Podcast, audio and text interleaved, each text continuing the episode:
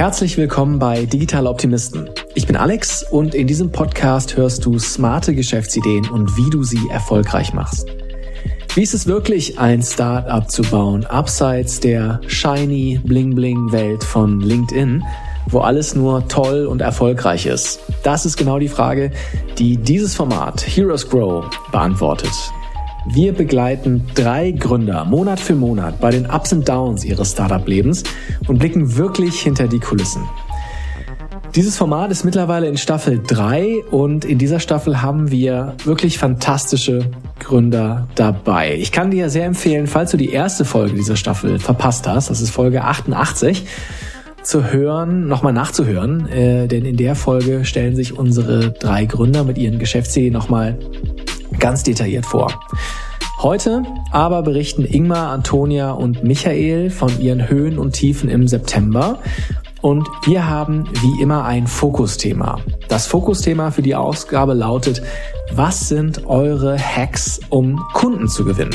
Denn ohne Kunden nutzt keine tolle Technologie irgendwas.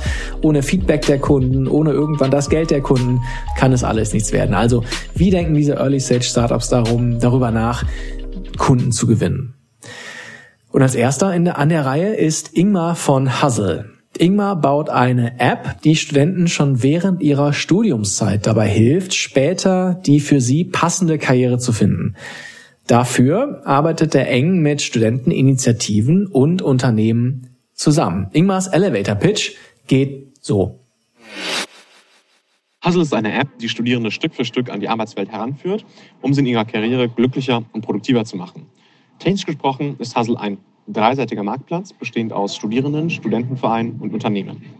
Für Studierende ist Hustle ein Karrierebegleiter, für Studentenvereine ein CRM und für Arbeitgeber eine Recruiting-Lösung, die über normale Jobpostings hinausgeht.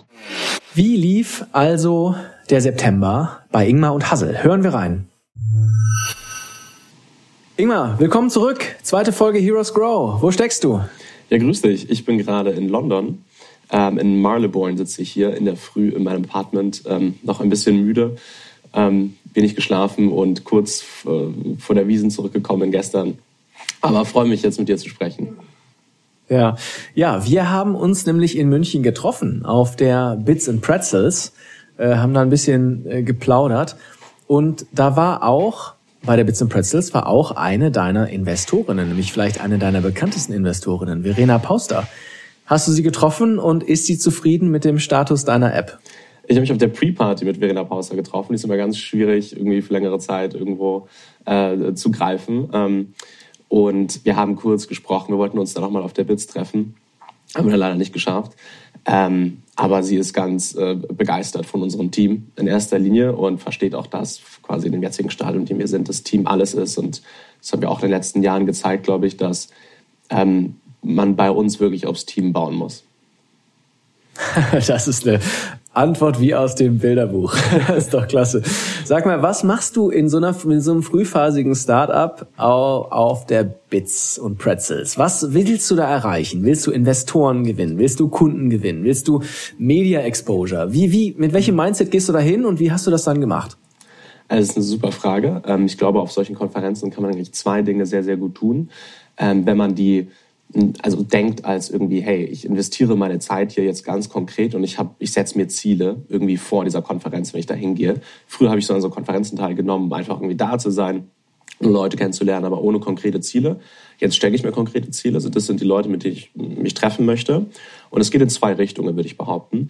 Die eine ist Investor Relations, also irgendwie Kontakt zu neuen potenziellen Investoren gewinnen oder die äh, bestehenden treffen und bessere Verbindungen aufbauen, so dass man dann nicht immer, wenn man aktiv am Fundraising ist, quasi wieder anklopfen muss, kalt an der Tür und sagen, hey, äh, kennt ihr uns? Wir sind übrigens Unternehmen X, wollt ihr vielleicht investieren?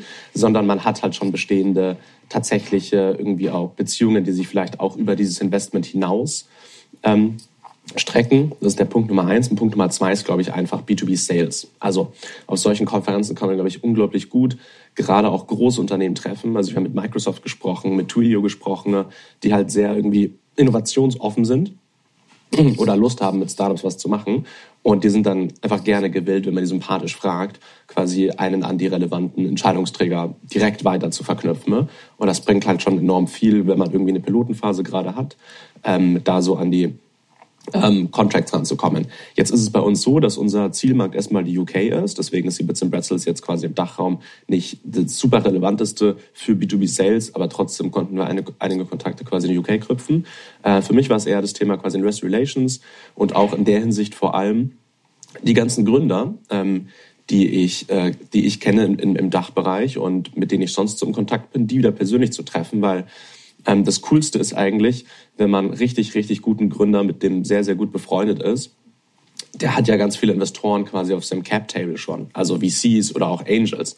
Und wenn er einen Top findet und ähm, man eine gute Beziehung hat, dann kann der auch die warmen Intros machen. Und das sind eigentlich mit, mitunter, glaube ich, die besten Intros, die man so machen, die man, die man eigentlich bekommen kann.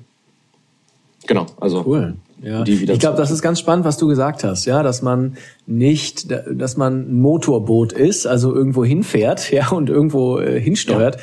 und nicht einfach nur eine Nussschale auf dem Meer, was einfach sagt, okay, jetzt gehe ich dahin, jetzt mache ich das, aber irgendwie ziellos hin und her irrt. Das hat übrigens auch Arnold Schwarzenegger gesagt. Der war am Montag, am Sonntag um neun Uhr, hat er interessanterweise, neun Uhr morgens, ja, ja. hat er die ganze äh, Bits and Pretzels eröffnet und ähm, ich meine, der hat mich deshalb beeindruckt, ich meine, überleg mal, der war irgendwie der beste Bodybuilder der Welt, dann war der der bestbezahlte Schauspieler der Welt, dann war er noch der Gouverneur der fünftgrößten Volkswirtschaft der Welt, ja, und jetzt noch irgendwie Environmentalist. Und der hat ein paar Tipps gegeben, was er macht und äh, wie er das gemacht hat. Und eine Sache war auch, ohne Ziele bist du nichts, ja. Ohne Ziele mhm. kann jeder, wie heißt nochmal der Spruch? Äh, egal welcher Wind weh, äh, nee, wenn du nicht weißt, welchen Hafen du an, äh, ansteuerst, ist kein Wind günstig. Mhm. Das hat er hat er ganz gut verkörpert. Na gut, also Hustle ist deine App und es ist die App für alle Studenten, die lost sind beim Karriereaufbau oder was sie überhaupt machen wollen nach ihrem Studium. Und ihr wollt dabei helfen, bessere Karriereentscheidungen zu treffen. Und jetzt ist September wahrscheinlich nicht irgendein Monat für euch, sondern der, im Herbst kommen die Studenten wieder zurück an die Unis. Ich weiß nicht genau, wie es in London ist, ob sie schon in, im September wieder da sind oder ob es noch was dauert. Wahrscheinlich sind sie schon wieder da. Mhm. Und du hast in der letzten Folge, als wir vor vier Wochen gesprochen haben, berichtet, dass deine größte Sorge vor dem Schlafengehen der Zustand deiner App ist. Also kannst du mit deiner App wirklich deine Nutzer überzeugen, bleiben die deiner App treu, ja? Four Week mhm. Retention, also sind die nach vier Wochen noch da. Wie hat sich deine App im September entwickelt? Kannst du besser schlafen? Ich kann besser schlafen. Die Antwort ist ja, ich kann besser schlafen. Ähm, also wie du gesagt hast, die ganzen jungen Menschen kommen jetzt wieder, also in London funktioniert das ungefähr so, die fangen dann an, irgendwie Anfang September alle in der Stadt einzutrudeln, ihre Wohnungen zu beziehen und sich quasi ein bisschen so ähm, ähm, zurechtzufinden in der Stadt. Und dann beginnen die ersten Freshers Fairs. Und die Freshers Fairs, das sind jetzt so äh, Konferen eigentlich große Events, die am Campus der Universität stattfinden. Ähm, und das sind Tage, an denen die ganzen neuen Studenten, Studierende in die Uni reinströmen und die ganzen Studentenvereine kennenlernen. Also irgendwie diese ganzen Clubs, ähm, die, die, die Clubs, die jetzt career-related sein können, die aber auch noch nicht career-related sein müssen. Also es gibt quasi auf, äh, auf der Seite der career-related Societies, so Data Science Club oder Tech Society oder Consulting, da haben wir ja letzte Folge schon drüber gesprochen, aber auch die, die halt nicht career-related sind, da gibt es dann so Sports Clubs irgendwie, Basketball Club und so weiter, den kannst du auch beitreten oder Orchestra. Und das ist halt schon ein extrem wichtiges, ähm, eine wichtige Erfahrung für neue Studierende, sich zu orientieren an der, in der neuen Umgebung, neue Freundschaften zu knüpfen und irgendwie erstmal dieses, dieser erste Kontaktpunkt mit der Universität und da anzukommen. Und da haben wir letztes Jahr schon die Entscheidung getroffen, es wäre extrem sinnvoll, dort vor Ort zu sein und quasi auch irgendwie physisch Präsenz zu zeigen. Nicht nur ähm, Paid Media zu schalten, während diese ganzen jungen Menschen dort reinkommen, sondern auch physisch da zu sein. Und das hat einen ganz entscheidenden Grund. Erstmal wollen wir da so ein bisschen Welle machen auf diesen, auf diesen Messen mit unserem Stand und mit unserem Auftreten und hatten ganz lustige Ideen. Und zum anderen wollen wir persönlich ähm, mit den ganzen neuen jungen Studierenden sprechen und wirklich persönlich nicht auch in Zoom-Calls oder so User-Interviews machen, sondern die am Stand haben und die einfach mal zur Seite ziehen für 10, 15 Minuten und mit denen ein Interview machen, sehen, wie die quasi als erste ganz, ganz junge Nutzer die App, äh, die App nutzen, vielleicht auch anders nutzen als welche, die schon ihren Graduate Job gerade bekommen, also im dritten oder im vierten Jahr sind. Ähm, und da so erkennen, hm, wo sind noch was, was muss man noch besser machen? Wo, wo läuft die Journey noch nicht so gut? Aktivieren wir die überhaupt? Wie ist denn die erste Reaktion? Man, ganz viel kann man irgendwie, wenn man so eine Art 10-Sekunden-Pitch auch gibt, ablesen an, an dem Gesicht von so einem, von so einem ähm, Studierenden. Wenn dann die Augen hochgehen und irgendwie strahlen, dann weiß man, okay, das ist, das wird ein guter Nutzer, da hat man irgendwas, der ist jetzt auch aktiviert, da hat man irgendwas Gutes gefunden und wenn die dann eher so, hm, sind, dann weiß man auch, okay, da, die, die das ist vielleicht das Segment, wo wir, das wir nicht kriegen. Und im Zuge dessen, dass die erste Freshers Fair war jetzt irgendwie Mitte September, glaube ich, oder nee, im 20. September war die erste, ähm, haben wir uns halt ganz viel jetzt ähm, wieder Notizen gemacht, okay, wo müssen wir die Nutzer-Journey noch äh, irgendwie besser machen? Ähm, was können wir da tun? Aber wir sehen jetzt schon im Vergleich halt zum letzten Jahr offensichtlich, dass es mh, hm, bei den Retention und auch bei der, bei der Activation halt extrem, also ja, Welten dazwischen liegen zu dem Produkt, das wir davor hatten. Ne? Ähm, und das jetzt schon auch schon ein ziemlich, ziemlich gutes Niveau ist.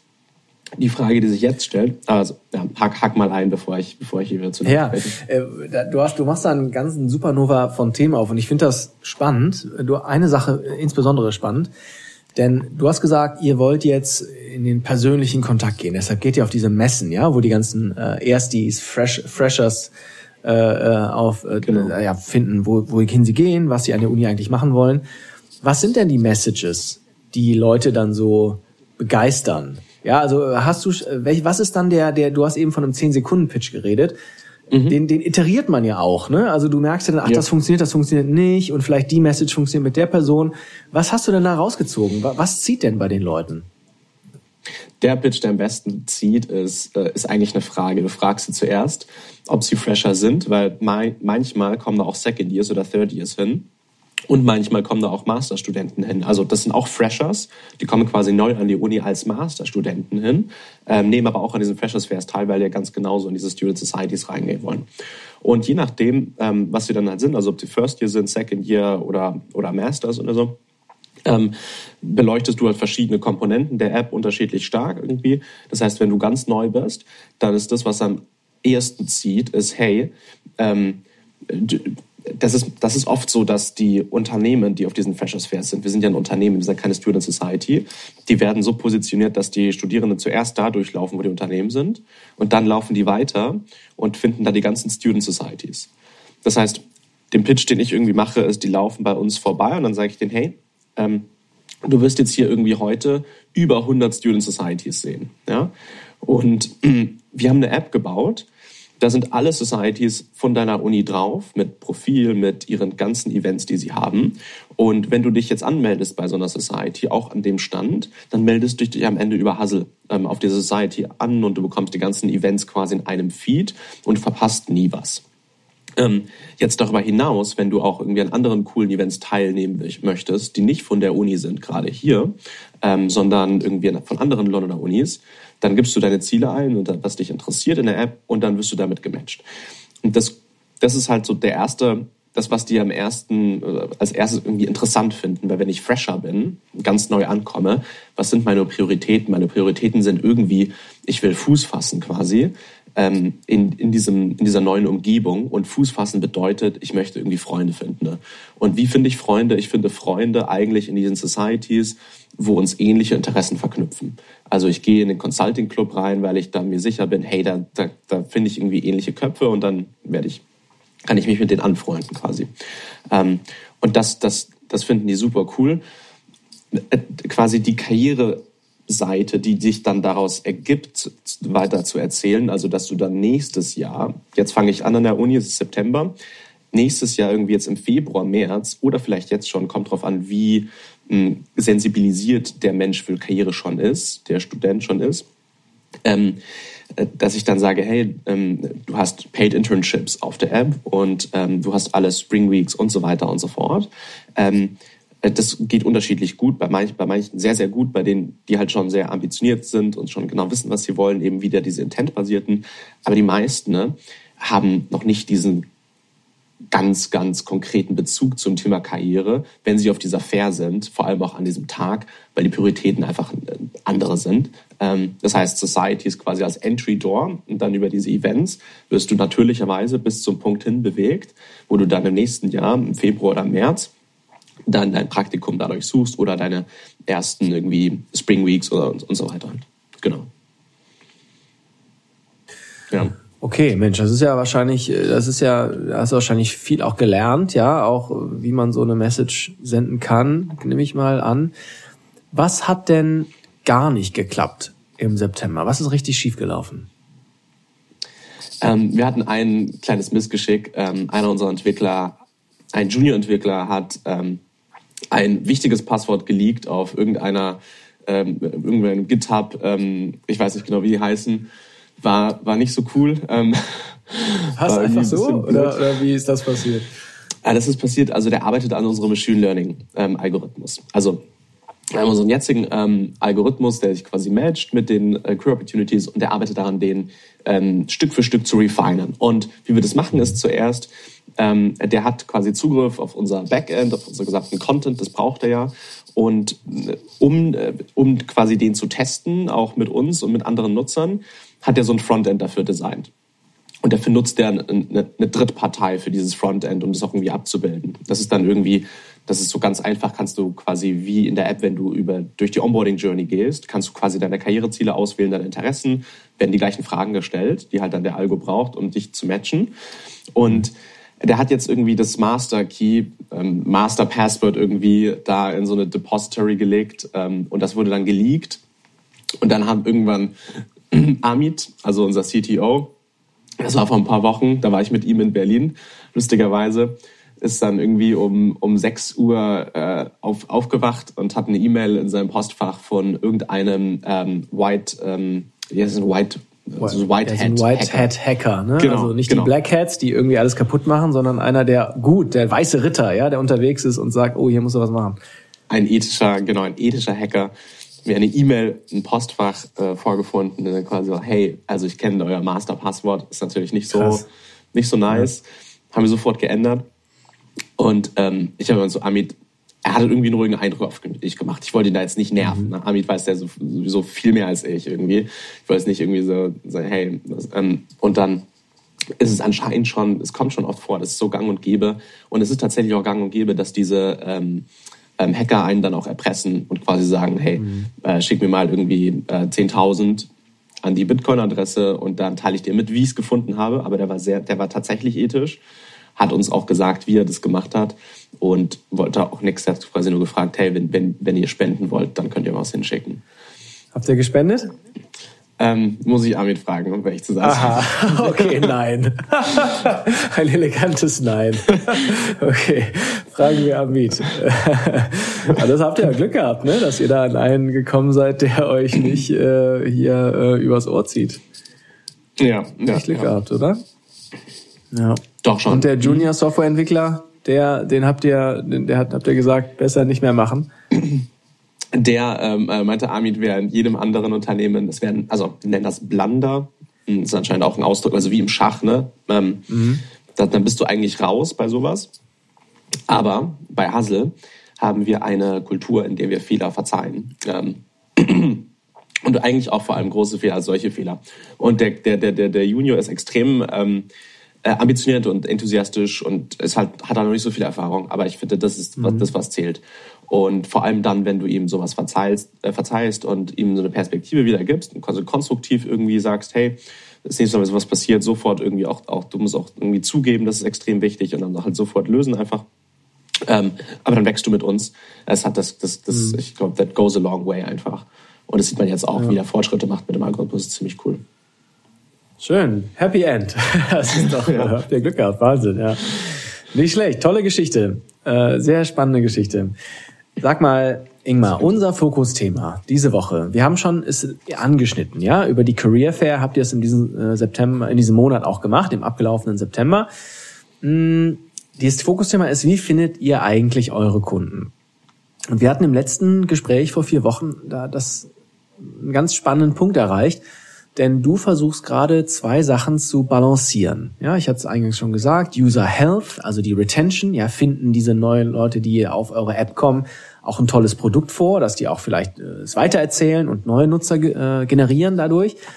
Aber du hast auch gesagt, äh, User-Generierung ist genauso wichtig. Ja, also dass jetzt das jetzt ganze Thema jetzt auch nochmal losgeht. Und du hast letzte, letztes Mal auch gesagt, dass ihr mit Influencern eine Kampagne starten wollt. Mhm. Wie, wie hat das funktioniert und wie baust du vor allem auch eine Influencer-Kampagne für Studenten auf? Mhm. Ähm, du sprichst jetzt quasi von Kundenakquise auf der unserer B2C-Seite, also Nutzerakquise. Richtig, auf den Studenten. Okay. Ja. Hm? Auf den Studenten, ja, genau. Also wir können, man kann immer über Paid gehen. Ne? Also man kann irgendwie sich ein cooles Team bauen, das Performance Marketing sehr gut versteht. Da haben wir auch einen mit drin, der es extrem gut kann und quasi Stück für Stück und CPUs, also Cost per User, ähm, runterbringt. Und die Schiene kann man eigentlich immer gehen. Die Frage ist eigentlich, also ich, ich bin immer dafür, dass man irgendwie Long-Term Sustainable Growth priorisiert über so Short-Term-Sachen, die man jetzt hat. Und Paid ist immer Short-Term. Man kann immer, kann immer eine Anzeige schalten und dann Downloads. Das braucht man auch, weil man braucht einen Inflow von Nutzern, vor allem jetzt auch in dem, in dem Stadium, wo wir sind, um einfach eine, sage ich mal, repräsentative Nutzerbasis zu besitzen, um Tests zu machen, Hypothesen zu testen vom Produkt selbst und vom, vom, vom, vom Flow und so weiter. Das ist ganz wichtig. Aber sonst bin ich stark dafür, eigentlich eher produktmäßig Sachen aufzubauen, die langfristig oder mittelfristig erst dann wirken. Das ist quasi notwendigerweise so, ähm, aber dafür nachhaltig organische ähm, Kanäle sind. Und da konzentrieren wir uns ähm, auf ein paar ganz coole Sachen. Ein Punkt ist zum Beispiel ähm, Google Jobs API. Also Google hat ja auch Jobs und knüpft sich an anderen Plattformen an und man kann eine API zu denen bauen, um die Felder, die wir jetzt im Backend haben, eigentlich mit den Feldern, die Google hat, zu verknüpfen, sodass wenn wir neue Karrieremöglichkeiten bei uns drin haben, dass es Google listen kann. Und dann bekommen wir quasi natürlich ein, ein Nutzerinflow von Google aus, also das ist dann organisches SEO einfach. Und wir wissen aus Erfahrungswerten, dass ungefähr, wenn man das ähm, jetzt loslegt, das in ein paar Monaten und wenn man das gut macht, dass du pro Karrieremöglichkeit, die du auf deiner Plattform hast, einen neuen Nutzer bekommst pro Monat, organisch. Also wenn ich irgendwie 7000 Opportunities habe, bekomme ich halt einen Inflow von 7000 Nutzern organisch pro Monat. Und man muss es einmal aufbauen, technisch, dass man die Felder im Backend verbindet, ist ein sehr, sehr cooler Weg, um halt Nutzer reinzubekommen. Also das ist etwas, das wir angehen dann haben wir ganz, ganz viele Sachen im Bereich selbst bei uns im Produkt, die wir angehen. Ähm, unsere Hypothese ist ja auch, dass wir sagen, Studentenvereine liefern uns Nutzer über diesen B2B2C-Approach. Also wir gehen ja quasi über einen Stakeholder rein, der mehrere Nutzer aggregiert. Ähm, und dadurch, dass der unser Produkt nutzt, landen dann sein, die Member von diesem Verein irgendwann organisch bei uns auf Hustle. Und die Challenge da ist, Nummer eins, die Studentenvereine müssen es nutzen. Nummer zwei, die müssen es auch aktiv nutzen und die müssen recurring sein. Deswegen ist jetzt die Adoption von diesem Produkt, das wir auf der Studentenvereinseite bauen, so extrem wichtig. Und dann Nummer drei ist, dass wenn die Studentenvereine es nutzen, dann muss auch irgendwie ein ganz klarer Conversion Path von ähm, einem Member einer Society zu einem Hustle-Endnutzer irgendwie vorliegen. Das heißt, wenn ich ein Studentenverein bin, ein Event poste, sich einer meiner Member über diesen Event-Link anmeldet, auf Hustle landet und sich für das Event registriert, ist schön. Aber es wäre halt auch cool, wenn er dann auch Hustle-Nutzer wird irgendwann mal. Und muss halt schauen, wie macht, wie baut man diesen Conversion Path so, dass man das nicht auf den Nutzer, auf den Member pusht irgendwie, sondern dass es organisch passiert, dass man am Ende im Hustle irgendwie Produkt drin landet. Und das sind halt Produktfragen, die man irgendwie klug auch machen muss, wieder mit Nutzern wieder mit ganz viel Testen, ne? ähm, die sich dann mittelfristig und langfristig extrem auszahlen werden. Ähm, jetzt hast du auch Influencer angesprochen. Also wir haben hm, eine, wir, wir, wir haben ganz viel Prospekte gemacht mit Influencern, jetzt im UK-Bereich, die für uns cool wären. Das ist, die guten sind schon extrem teuer, muss man sagen. Also was kostet ich, so einer? Ja, das ist eine gute Ungefähr? Frage. Ich wollte ich es gerade sagen, genau. ich hatte auch nie Transparenz über die Preise da drin. Ähm, was war das? Also der hatte jetzt so 10.000 Follower auf TikTok und dann der wollte für einen Post irgendwie 1.000 Pfund. Ähm, und das ist so normal. Das finde ich schon finde ich schon teuer irgendwie. Mhm. Ähm, Und das ist, das, das liegt alles irgendwie so im Rahmen. Also die guten 1000, 1000 Pfund pro Post kann, kann man sowas mit, mit rechnen. Ähm, dann äh, ist eine andere, war eine andere Idee. Wir gehen über so, eine, so ein Unternehmen, das ist eigentlich ein ganz cooles Unternehmen, ähm, die aggregieren ganz viele Micro- und Nano-Influencer an den Unis. Das sind also ganz normale Studierende, die vielleicht so 5000 Follower haben auf TikTok, aber dafür ganz, ganz viele die die, die, die haben. Und die machen quasi eine äh, Brand-Kampagne für uns an mehreren Unis mit diesen Studierenden. War uns jetzt aber zum jetzigen Zeitpunkt auch ein bisschen zu risikobehaftet. Warum? Weil wir geben quasi, das ist ein Projekt wieder, du musst, das ist quasi fix, du zahlst also eine gewisse Summe an die und dann kommt irgendwas bei raus am Ende. Und ich sag mal, wenn du in der Phase bist, dass du wirklich aggressiv den Marktplatz skalieren möchtest, dann kann man solche Sachen tun, finde ich.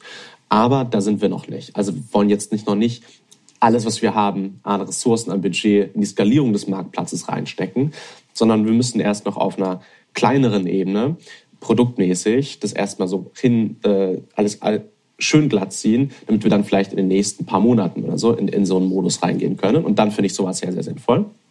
Ähm, und sonst bin ich immer ein Fan, eigentlich flexibel zu bleiben. Deswegen ist Paid halt cool, weil wir bekommen die Nutzer, das wissen wir. Wir kennen unseren CPU, unseren Cost per User. Ähm, und wir können ganz flexibel die Kampagnen hoch oder runter fahren, je nachdem, wie sie quasi performen, müssen aber nicht jetzt was committen, ähm, was dann schon irgendwie auch risikobehaftet ist, wenn die Kampagne jetzt nicht gut funktioniert. Aber sonst finde ich solche Influencer-Kampagnen eigentlich ganz cool. Und was wir stattdessen gemacht haben, ist, das Modell, ähm, das dieses Unternehmen hat, ist eigentlich, wir gehen an den Campi rum, an, an den Unis ähm, und schauen, sprechen mit Studierenden, die irgendwie ein paar tausend Follower auf TikTok haben. Und diese Studierende bekommen am Ende irgendwie Hoodies von uns oder ein paar, paar, paar, paar Goodies.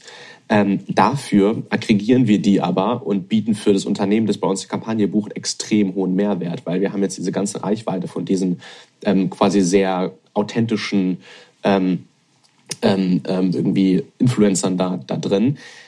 Den zahlen wir aber eigentlich auch kein Geld für die, für die, die wissen gar nicht so richtig, was da eigentlich drüber steht, nämlich diese Commercial-Seite, dass uns Unternehmen ganz schön, ganz schön viel dafür zahlen, dass wir diese Kampagne verbreiten. Dachten wir uns, die Marge, die müssten wir denen eigentlich nicht zahlen, das können wir eigentlich irgendwie auch selber machen.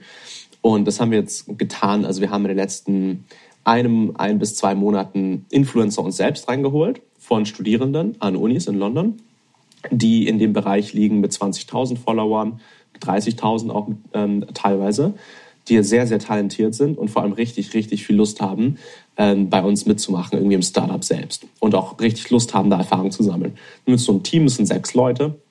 Und wir versuchen jetzt eher uns intern ähm, irgendwie eine Capability aufzubauen, sowas, sowas zu machen, also dass wir organisch quasi auf unserem eigenen TikTok wachsen und nicht darauf angewiesen sind, dann Influencer zu zahlen, sondern dass wir selber unsere Influencer hochziehen und aufbauen und selber diese Capabilities haben.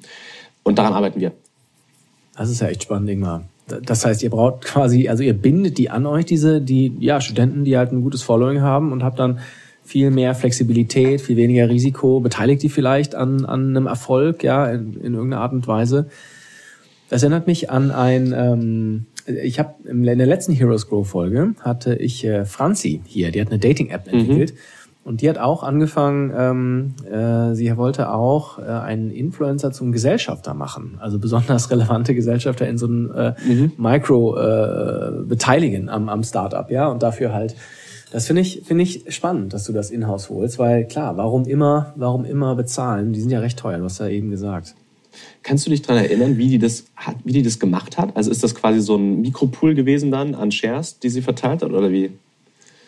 Ja, das war, also das ist, es war wahnsinnig, ich habe danach noch mit dir gesprochen, das war wahnsinnig kompliziert, ja, weil mhm. ich glaube auch, äh, also wenn ich jetzt mal pauschal spreche, Influencer doch auch äh, oft ein anderes Mindset haben, ja, also du musst dir vorstellen, die kennen ja auch keine Kosten. Oft ist es ja ein unmittelbarer Gewinn. Ja, ich mache einen Post und krieg dafür Geld.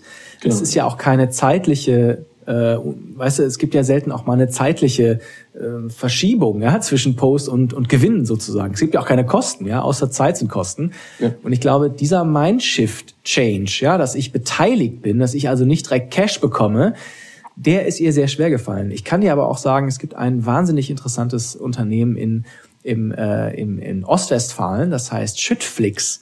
Die machen äh, total unsexy. Die machen mhm. ähm, für Baustellen Schütt, ja, die waren auch auf der Bits and Pretzels übrigens. Christian Hülsewig heißt der, ganz spannender Gründer. Ja. Und der hat Sophia ja. Tomalla, of all people, hat er im, äh, in, im Gesellschafterkreis und nutzt die jetzt auch für, oder ist jetzt zusammen und machen äh, Werbung und hat dadurch natürlich wahnsinnige Media-Exposure dadurch bekommen. Ja, ich meine, hätte er jetzt Finn Kliman, ich weiß nicht, ob du das in London mitbekommen hast, äh, äh eingenommen, dann wäre das nicht so gut gewesen. Ja. Weil du hast ja auch ein gewisses Risiko, ja. Aber so hat der das gemacht. Und sag mal, smart. Ingmar, wenn ich ja. jetzt noch mal, wenn ich jetzt noch mal so drüber nachdenke, ähm, du hast, du hast ganz sehr interessant, hast du gesagt, du willst auch darauf setzen, dass ihr organisch äh, Viral Hacks, aber Growth Loops einbaut, nennen wir es mal ja. so, ja. Mhm. Zum Beispiel die Studenteninitiativen, die haben natürlich einen Anreiz dann, die ihre Kontakte auf eure Plattform zu ziehen.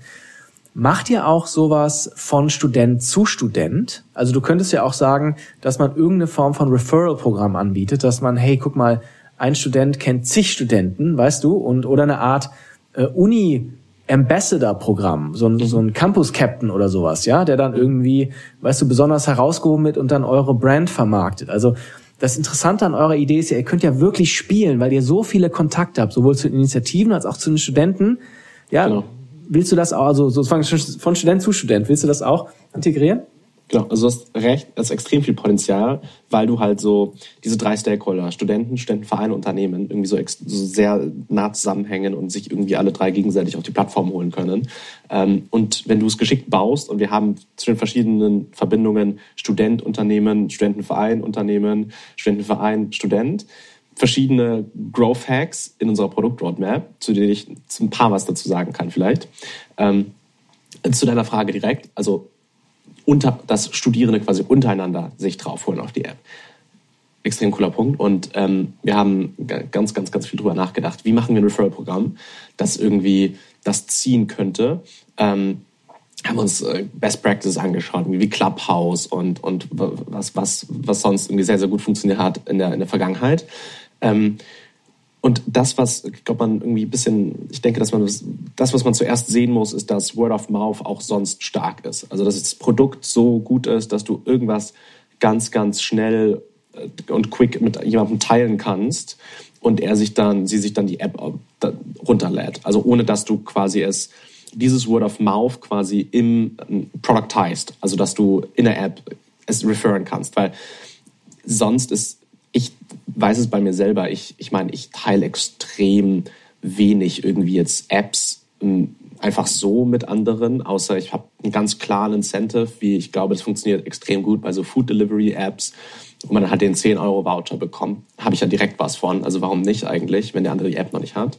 Dann ist es irgendwie klar. Sonst ist es sehr, sehr schwierig. Sonst muss ich schon sehr wollen. Ähm, oder beim Punkt Clubhouse, was da so gezogen hat, ist der soziale Status, glaube ich, ähm, den, man, den man so ein bisschen geben konnte, weil man quasi dann auf der zeigen konnte, dass man auf dieser App ist und ähm, quasi ex exklusiv ist. Und äh, da, also das ist extrem schwierig, die Leute da zum Teilen zu bewegen. Und uns überlegt, hm, was könnte es denn geben, was das so an, an, ankurbelt und sind dann eigentlich auf dem Punkt gelandet Events, die einfach extrem cool sind, aber exklusiv sind für Hustle-Nutzer. Und ähm, wir haben, was irgendwie interessante Speaker angeht, über diese Studentenvereine selbst und über unser Netzwerk, eigentlich einen riesen Pool an, an extrem coolen Leuten, ne, die äh, gerne vor Studierenden ähm, irgendwie ein Virtual Coffee ähm, machen würden oder, oder vielleicht sogar sich in London mit ein paar Studierenden treffen wollen. Und auf unserer Plattform können wir halt so ein Event anbieten, ne? ähm, entweder virtuell oder eben physisch auch. Und dann möchten wir die auch klein halten. Das heißt, für die Studierende, die dann mit dieser Person sprechen, ähm, das kann einer unserer Angels sein, zum Beispiel. Ähm, es kann auch irgendwie ganz viele andere sein, die wir im Pool haben. Ähm, sagen wir, können sich dann irgendwie 20 Leute anmelden und ähm, um dann irgendwie in diese Waitlist reinzukommen, muss man es halt teilen mit einem. Ne? Und so könnte man es lösen. Ähm, das wäre ein möglicher Weg, um dieses Peer-to-Peer-Referral auch zu bekommen. Ähm, das lancieren wir in den nächsten Monaten und schauen, ob das funktioniert, wie das funktioniert. Aber sonst glaube ich halt, das haben wir auch ganz viel getan, ist irgendwie bei den jetzigen Apps, warum teile ich Apps Word of Mouth organisch? Und das, was man dann von so Nutzern hört, eigentlich, das ist meist nur irgendwie ein kleiner Satz oder ein kleiner Punkt, ist dann so eigentlich genau das, was die App ausmacht, oder genau das, was das Produkt ausmacht. Und das ist so interessant. Ähm, man lernt da teilweise auch mehr über sein eigenes Produkt, wie wo quasi eigentlich das Killer-Feature ist, wo man sich dachte, hm, das ist ja eigentlich vielleicht gar nicht so. Ähm, und ich glaube, dass zuerst das sitzen muss und dann kann man es, um den Nutzer es noch einfacher zu machen, es productizen, also in die App zu bringen, dass du es quasi teilst und ein Incentive geben. Ähm, genau, das, das, wenn wir dann in, in ein paar Monaten nochmal quatschen, dann kann ich dir Feedback geben, wie das, äh, wie es funktioniert hat. Ja, klar. Ja, toll. Ihr habt wirklich viele Möglichkeiten mit der App was zu machen, weil das ja auch eine sehr interessante Zielgruppe ist. Hm, abschließend zu dem Bereich äh, Kunden, wie findet ihr eure Kunden? Gibt es eigentlich auch Kunden, sei es Studenteninitiativen oder Studenten, die ihr nicht wollt zur aktuellen Zeit? Ja, Studenteninitiativen, ähm, diejenigen, die nicht career-related sind, ähm, also der Badminton Club oder ähm, die Harry Potter Society und solche quasi Nischeninteressen, die jetzt mit Careers erstmal nichts am Hut zu tun haben. Ähm, und von den Students, ähm, das ist eine, eine interessante Frage. Also ich, das Produkt, so wie es gerade ist, gibt eigentlich fast jedem Studierenden Wert, egal was irgendwie so das Ziel ist, wo man sich befindet im Studium, außer ich sag mal, man möchte wirklich mit dem Thema Karriere so erstmal wirklich überhaupt prinzipiell gar nichts irgendwie zu tun haben. Ähm, und man möchte auch mit Studentenvereinen gar nichts zu tun haben und man möchte auch nicht auf Events gehen oder so, dann wird man natürlicherweise churnen von der App, ähm, denke ich mal. Aber das, das Coole ist ja, dass wir nicht nur die ganz Ambitionierten reinbekommen, die schon genau wissen, was sie wollen und wir haben es letzte Folge gesagt, intentbasiert sind, also klares Karriereziel haben, sondern auch die, die sich für ein Thema interessieren und oftmals irgendwie nur an der Uni sind und ein bestimmtes Fach studieren, weil sie sich halt thematisch dafür interessieren. Und diese Interessen können aus verschiedenen ähm, Quellen kommen. Ich glaube, ganz, ganz oft ist es so, dass man sich Serien anschaut irgendwie ähm, oder Filme und dann die, den Lifestyle sieht und dann, dann vielleicht Law studieren möchte oder Medizin studieren möchte oder sowas. Also es ist ja ganz unterschiedlich, wie das kommt oder vielleicht von äh, anderen externen Einflüssen heraus. Und dann studiert man das. Ähm, und dann findet man eben diesen ersten Kontaktpunkt mit Karriere natürlich über den Studentenverein, der erstmal nur ein Interesse widerspiegelt und man sich nur auf dieser Basis dem Verein eigentlich äh, für diesen Verein anmeldet, um auch erstmal im ersten im ersten Interesse Freunde zu finden, was ganz natürlich ist und erstmal anzukommen quasi in der neuen Uni. Und die bekommen wir ja dann über die Studentenvereine und können die dann anfangen mit dem Thema zu sensibilisieren, was auch gut ist. Ähm, das heißt, ja, da muss man schon echt so ganz, ganz sich dafür aktiv verschließen. Ähm, um, um, um, um, um, dann halt äh, wirklich nichts auf der App äh, an Wert, Wertvollem zu bekommen. Mhm.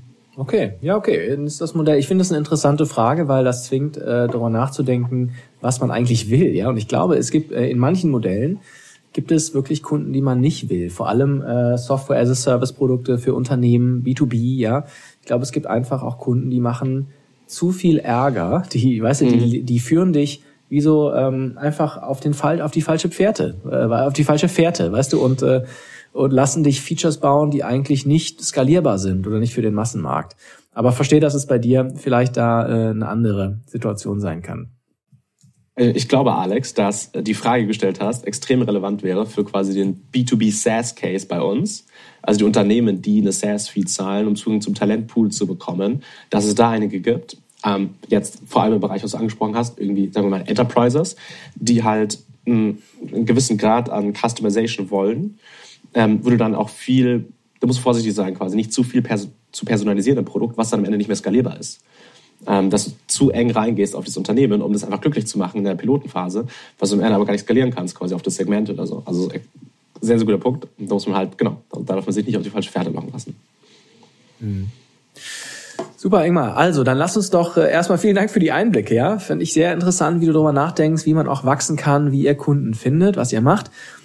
Wir sprechen glücklicherweise in vier Wochen wieder. Dann ist ein weiterer Monat von den Freshers auch ins Land gezogen. Mehr Studenten schließen sich den Studenteninitiativen an. Auch hoffentlich mehr Studenten nutzen Hustle, eure App. Worüber sprechen wir nächsten Monat? Was willst du im Oktober erreichen?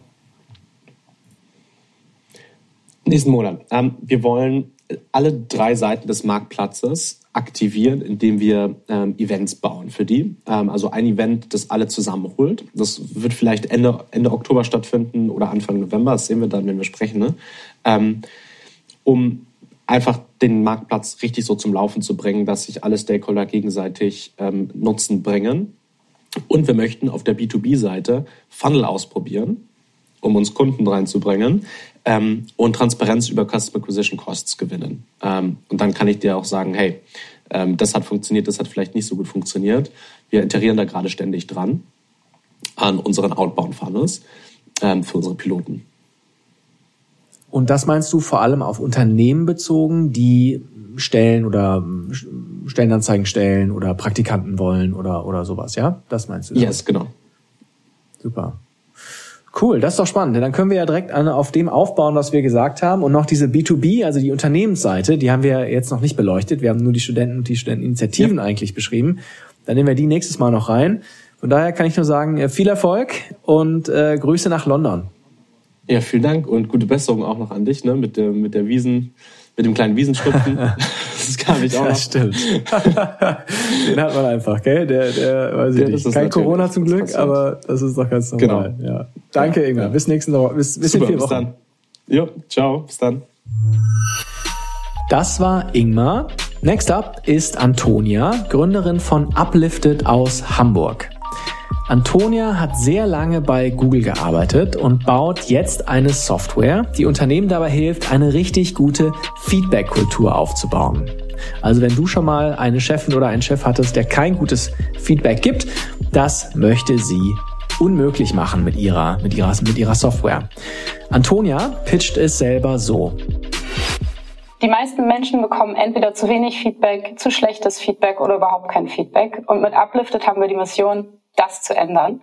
Wir sind ein Tool für vollautomatisches 360-Grad-Feedback. Wir arbeiten direkt bei dir im Chat in deinen Produktivitätstools, damit du endlich richtig gutes Feedback bekommst und zwar jederzeit und nicht nur einmal im Jahr.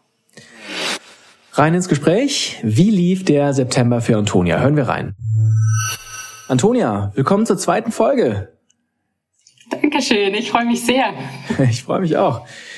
Ich habe gehört, dass du einen neuen Kunden gewonnen hast nach Ausstrahlung der ersten Folge. Stimmt das? Ja, ich, äh, es war wirklich cool. Ähm, ich habe insgesamt tolles Feedback bekommen zur ersten Folge. Es war ja mein erster Podcast, den ich auch aufgenommen habe. Dementsprechend habe ich mich gefreut zu hören, was gut lief, was ich besser machen konnte. Ähm, und das Tollste, was danach passiert ist, ist tatsächlich, dass einer der anderen Gründer aus dem Podcast äh, auf mich zukam und meinte, der Michael von Zebracat meinte, das klingt total spannend, wir brauchen das. Wir haben ein Thema mit Feedback, ähm, wir wachsen jetzt als Team, wir wollen mehr heiern in der nächsten Zeit und wollen da auch Strukturen schaffen, dass das von Anfang an vernünftig aufgesetzt ist. Und das, was du erzählt hast, klingt total spannend. Ähm, genau, und dann habe ich ihm die Plattform gezeigt. Ähm, und jetzt starten die tatsächlich in den nächsten äh, paar Wochen bei uns auf der Plattform. Das, ist, das cool. ist, natürlich das beste Feedback, was man nach so einer Podcast-Folge bekommen kann, würde ich sagen. Das ist doch toll. Neuer, äh, neuer Pilotkunde gewonnen.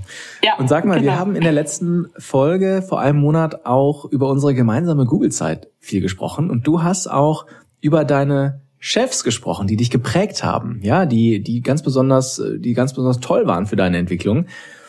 Haben die auch den Podcast gehört oder hast du den, den geschickt? Hast du was gehört von denen? Von denen tatsächlich nicht. Nee. Eine gute Idee. Da sollte ich den Link mal verschicken. Äh, war ja großes Lob. Die müssten eigentlich so schon die Uhren geklingelt haben, glaube ich. Ähm, nee, das waren ja tatsächlich auch mehrere. Also ich hatte, ich hatte ja bei Google Glück, dass ich mehrere gute Chefs hatte. Ähm, und äh, mit einigen bin ich auch immer noch sehr eng im Kontakt. Deshalb guter Punkt. Den schicke ich das mal. Ähm, dann können wir uns nochmal darüber austauschen, was sie so gut gemacht haben. Das stimmt, ja. Ja, also lass uns mal in Medias Res gehen. Also Uplifted ist eine Software für Unternehmen, die sich in Produktivitätstools wie Microsoft oder Slack integriert, also die Software, um ja unbiased und kontinuierliches Feedback zu geben. So habe ich zumindest bei mir äh, abgespeichert.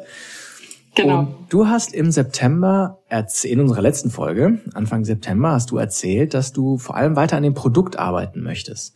Kann ich mir vorstellen. Du musst ja wahrscheinlich viele Integrationen machen. Wahnsinn. Wie macht man überhaupt so ein unbiased Feedback? Ja, wie kriegt man das rein, um es dann irgendwie zu veredeln und dann was Gutes rauszugeben? Ja. Welche Fortschritte habt ihr im September gemacht, um dieses Produkt zu bauen?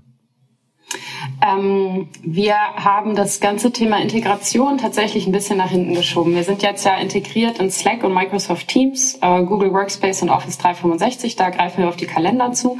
Und ähm, mit diesem Set funktioniert unser Tool schon sehr gut, weil ja viel Kollaboration tatsächlich über Meetings stattfindet und wir uns darauf setzen können zu verstehen, wer arbeitet denn mit wem zusammen. Ähm, was wir für uns jetzt tatsächlich ganz nach oben auf die Agenda gestellt haben, sind Sachen, die das User Engagement ähm, weiter hochhalten und weiter verbessern.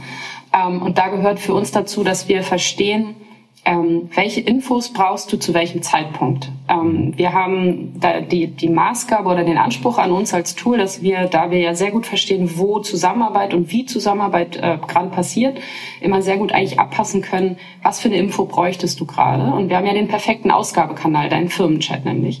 Ähm, und da geht es uns darum, a, wir müssen verstehen, was passiert, wann kommt welche Info und wir müssen natürlich im Hintergrund ein relativ großes ähm, Regelwerk oder, oder auch einen Verteilmechanismus bauen, womit wir das aussteuern können über die verschiedensten Kanäle hinweg. Und das ist jetzt tatsächlich in den letzten Monaten passiert. Ähm, mein Co-Founder Klaus immer sagt, das war ein großes Stück Software, was wir da gebaut haben, mhm. weil wir es tatsächlich schon so aufgesetzt haben, dass wir da sehr modular und sehr flexibel für weitere zukünftige Use Cases aufbauen können. Und das ist jetzt so in den letzten Zügen des Rollouts ähm, auf, auf Staging. Das soll dann tatsächlich jetzt in den nächsten zwei Wochen auch, äh, auch live gestellt werden. Und das bedeutet für uns, dass wir das erste Mal nicht nur Feedback abfragen über den Chat, sondern dass wir tatsächlich auch Infos direkt im Chat zurückgeben können. Und zwar so fein ausgesteuert, individuell, wie das eben ähm, möglich ist. Wir fangen an damit zu sagen, ähm, es wäre doch schön, wenn du ähm, monatlich tatsächlich Informationen bekommst, wie du dich entwickelt hast und wir das direkt anreichern mit so kleinen Insights, was du verbessern könntest auf Basis dessen, was an Feedback gesammelt wurde. Genau, und da arbeiten wir jetzt gerade dran, dass das mit Hochdruck, dass das live geht, weil das für uns tatsächlich ähm, das erste Mal ist, dass wir was direkt über die Chats zurückgeben, anstatt nur Feedback einzusammeln. Mhm. Dafür musstest du vorher auf die Plattform kommen bei uns und das möchten wir natürlich direkt dir zur Verfügung stellen. Und du kannst dir vorstellen, das eröffnet uns eben ähm, immer weitere Use Cases, dass wir zum Beispiel sehen, ah, du hast jetzt gerade ein One-on-One -on -One mit einem deiner Teammitglieder oder ein Kundenmeeting steht an, dass wir das auch auf Basis der Meetings natürlich erkennen und dann sagen, hey, ähm, in deinem, in deinem Teammeeting ihr hattet lange nicht mehr über Entwicklung gesprochen. Hier sind so die letzten drei, vier Wochen an Insights, was gerade Relevantes passiert ist. Oder von einem Kundenmeeting zu sagen, du hattest dir vorgenommen, ähm, besser auf deine Kommunikation zu achten. Hier sind zwei kleine Tipps, die du direkt umsetzen kannst.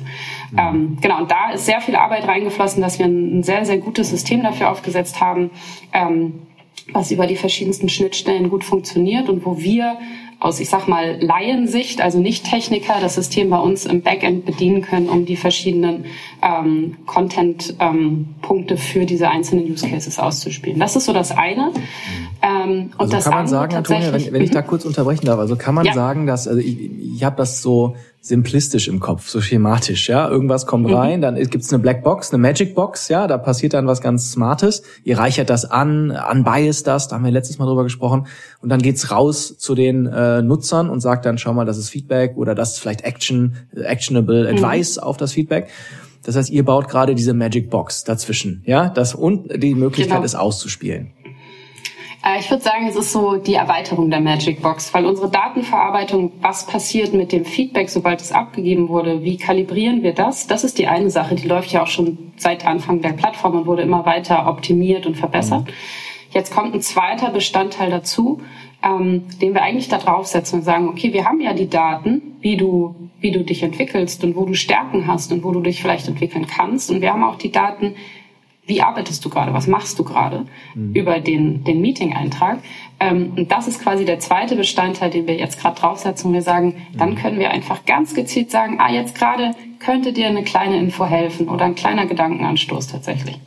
Verstehe. Also theoretisch könnte man, wenn ich das, äh, wenn ich das mal weiterspinne, könnte man dann auch sagen, äh, es wird eigentlich zu so einer Art Assistant für den Büroalltag, wenn man sagt, schau mal, das ist das nächste Gespräch, was kommt und das war zuletzt äh, relevant. Also ihr bleibt ja weiter auf dem Feedback-Pfad, ne? Das ist euer Steckenpferd. Genau. Und es ist jetzt nicht zum Beispiel, das dass Sie sagen, schau mal, das waren die Action-Items aus dem letzten Meeting und das Meeting steht jetzt an, sondern es ist Feedback-basiert weiterhin. Es ist spannend, dass du das sagst. Da habe ich noch nie drüber nachgedacht, dass, ähm, dass das ja auch so Assistant-Funktionen beinhalten könnte. Tatsächlich, ähm, unser Kerngeschäft ist People Development. Ähm, wir sagen bewusst People Development Plattform, weil wir mit Feedback anfangen. Da soll noch eine Menge mit rein, was auch People Development bedeutet und, und supporten kann. Ähm, ob das vielleicht zu einem späteren Zeitpunkt bedeutet, dass wir dir helfen, Agenda-Items oder Action-Items nachzuverfolgen, das klingt total plausibel. Ähm, was, glaube ich, meiner Meinung nach oder zumindest in meiner Produktvision jetzt nicht passieren wird, ist, dass wir dir deine Bordkarte ausspielen, mhm. weil du einen Flug hast. Und sag mal, Antonia, was ist deine Rolle dabei? Denn äh, die Tech-Seite, das ist ja, scheint eine sehr Tech-Heavy-Entwicklung zu sein. Trotzdem brauchst du natürlich Leute, die Bezug haben zu den Kunden, die verstehen, was man priorisiert, wie man eine sogenannte Roadmap baut, ja, welches Feature wann gelauncht wird. Mhm. Ist das eher deine Rolle, während Klaus, dein Mitgründer, dann die operative Umsetzung macht? Vielleicht kannst du uns da mal mitnehmen. Ja, ähm, Klaus ist ja durch und durch Techie. Das ist äh, Wahnsinn. Der ist sehr, sehr erfahrener ähm, Backend-Entwickler und, und ähm, Software-Architekt. Und ähm, das Tolle an ihm ist, dass er, jetzt klingeln ihm auch die Ohren, ähm, dass er tatsächlich ein, ein wahnsinniges Business- und People-Verständnis hat. Also der ist nicht jemand, der irgendwie vom Bildschirm sitzt und, und nur hackt, sondern der ist jemand, der ein unglaubliches Verständnis für die drumherum liegenden Prozesse hat und immer den Schritt weiter denkt. Und das hilft uns sehr bei der Produktentwicklung, weil wir uns natürlich so aufgeteilt haben, dass die Business-Kunden Out-Facing-Themen eher bei mir liegen und die Produktentwicklung bei Klaus. Aber tatsächlich, wenn wir neue Features entwickeln, ähm, machen wir das meistens zusammen in der, in der Ausgestaltung. Nicht nur wir, sondern mit dem erweiterten Team. Wir haben regelmäßig Workshops, wo wir zum Beispiel einen, einen, eine Challenge, ein Kundenfeedback mitbringen und dann gemeinsam drüber nachdenken, wie können wir das lösen. Das ist, glaube ich, was Besonderes auch in so einem techlastigen Team, dass wir diese, diese Workshop, Gesprächs- und Diskussionskultur haben und da alle so begeistert sind für dieses Produkt und das so mitgestalten wollen. Meine Rolle tatsächlich ist, ähm, ich spreche mit den Kunden, ich hole mir das Feedback ab von den Sachen, die gut funktionieren, wo wir noch Ausbaupotenzial haben ähm, und ähm, habe viele Dinge im Kopf, wo ich gerne hin würde. Ähm, das hatte ich am Anfang, als Klaus und ich angefangen haben zusammenzuarbeiten, bin ich ja mit einer Idee gekommen und wir beide zusammen haben das in so eine richtige Produktvision übersetzt. Und ähm, wenn es darum geht, neue Features zu bauen, passiert es meistens so, dass ähm, ich entweder durch Kundenfeedback getrieben oder so durch das, was wir uns gemeinsam vorgenommen haben, sage, okay, das könnte ich mir gut vorstellen. Dann sprechen wir tatsächlich, ähm, Klaus und ich, darüber, ob das jetzt Sinn macht, ob wir das nach vorne priorisieren, welche Einflussfaktoren das hat, was das auch nach sich zieht. Technische Komplexität kann Klaus natürlich einschätzen, die kann ich meistens nicht so gut einschätzen. Ähm, Deshalb äh, ist das eigentlich ein, ein sehr kollaborativer Prozess, ähm, der zwischen Klaus und mir an, be beginnt manchmal, manchmal auch durch andere Teammitglieder, weil die auch Feedback bekommen oder irgendwas an der Plattform sehen. Und dann setzt sich das eher in, in eine kollaborative Roadmap-Entwicklung zusammen, würde ich sagen. A, mit Face-to-Face-Workshops, was unglaublich wertvoll ist. Und wir haben auch regelmäßig ähm, Online-Meetings, wo wir einfach die Roadmap gemeinsam durchgehen und priorisieren und die, die Sachen, die aufgefallen sind, ähm, nochmal neu einordnen. Ich glaube, das ist in einem Startup ja auch normal, weil so viel passiert in so kurzer Zeit. Genau. Okay, wird spannend, wie, wie sowas funktioniert, wenn eure Organisation hoffentlich größer wird, ne, wenn man das so ja. spezialisiert. Das ist, finde ich, auch ein wahnsinnig spannendes Thema, wenn man so eine gewisse Größe ja. überschreitet und dann ähm, plötzlich es zu kompliziert wird, zu komplex wird, mit allen Kontakte zu halten. Aber ja. das ist ein Problem für einen äh, anderen Tag. Ja, das klingt nach Future Tony. Genau, das kann, genau, Future Tony kann das Problem lösen. Was hat denn in diesem Monat September überhaupt nicht geklappt? Ah, es gab eine Situation, wo ich mich wirklich sehr geärgert habe. Ähm, und zwar, wir, das hatte ich ja erwähnt, wir sind ja auf, auf Kundenakquise. Wir wollen unser Beta weiter anreichern mit Kunden und auch die Pipeline aufbauen, so für die nächsten Monate, wenn wir das Beta öffnen. Und dann hatten wir einen richtig coolen Win gemacht, einen internationalen Kunden. Ähm, und wir gucken jetzt in der Akquise beim Beta natürlich immer darauf, dass das bei uns reinpasst, dass uns das ein Testcase eröffnet, den wir gerne testen oder irgendwie einen Multiplikator eröffnet. Also solche Dinge schauen wir uns schon an, wenn wir sagen, wen onboarden wir. Und das war ein Kunde, wie gesagt, international, auch von der Seat-Anzahl für uns total spannend, 80 Seats, das ist so die, die Größe, die jetzt, die jetzt so langsam so zur Mitte wird. Ähm, und Power Asana User. Und wir möchten ja neue Integration bauen. Und dann sind solche Test Cases für uns total spannend, weil es für uns viel mehr Sinn macht, das gemeinsam mit einem Kunden aufzubauen. Mhm. Wir waren ähm, einen tollen Vertriebsprozess gemacht. Ähm, Nikolas, der Business Development bei uns macht, hat den, den Kunden in einer Rekordzeit an Land gezogen. Das war wirklich cool. Und wir haben uns total gefreut. Ähm, und dann fingen wir an, wir haben Onboarding gemacht, also in der Plattform alles aufgesetzt, haben also Zeit investiert. Und dann war der Kickoff-Termin, wo wir im Team das Tool vorstellen wollten. Und wir waren immer in Kontakt mit einem der Geschäftsführer, das waren aber mehrere Geschäftsführer. Ähm, ich war tatsächlich in diesem Termin gar nicht dabei. Nikolas hat das erzählt. Und dann hat dieser Termin stattgefunden. Der Geschäftsführer, mit dem wir Kontakt hatten, war nicht in diesem Team-Meeting mit drin, ähm, dafür die anderen. Und ähm, Nikolas saß da und keiner wusste, wer er war oder was Uplifted ist. Oh nein. Was? Weil der Geschäftsführer einfach sich nicht, äh, zu, also wirklich gar nicht intern abgestimmt hatte und auch keinem davon erzählt hatte, dass er dieses Tool implementieren möchte und warum. Du kannst dir vorstellen, wie dieses Meeting lief. Also mein Bruder Nikolas hat einfach äh, heroisch gepitcht, nochmal vor versammelter Mannschaft. Aber ich, ich sag mal so, das war, also das war eine Uphill-Battle. Ja. Ende der Geschichte. Ähm, ja, wir, der Kunde hat nicht gestartet. Wir hatten einen verunterzeichneten Vertrag, wir haben ihn ongeboardet in der Plattform und das ist, das war unglaublich ärgerlich. Also es ist immer ärgerlich, wenn du einen Kunden nicht gewinnst am Ende des Tages, aber wenn du so viel Zeit investiert hast, ist es sehr ärgerlich. Und wenn du dich so vor die Wand gefahren fühlst, ist es äußerst ärgerlich, sag ich mal. Ähm, ich habe darüber viel nachgedacht, was wir lernen können. Also ich würde sagen, es ist eine besondere Situation. So oft ist mir das im Leben auch noch nicht passiert. Aber es hat mir nochmal gezeigt, dieses ganze Thema Stakeholder Management ist total wichtig, weil was wir mit unserem Tool machen, ist ja auch Teil einer Transformation in vielen ähm, Unternehmen, einfach weil neue Feedback-Prozesse tatsächlich auch Änderungen ähm, im Unternehmen bedürfen und auch mit sich bringen. Ähm, es hat mir so ein bisschen gezeigt, und darüber haben wir auch im Team viel gesprochen, wir müssen ähm, sowas mit abfragen. So, wie, wie setzt ihr das um? Wie habt ihr alle abgeholt? Äh, so doof das klingt, aber das muss jetzt Teil unseres äh, Onboarding-Prozesses tatsächlich mhm. werden.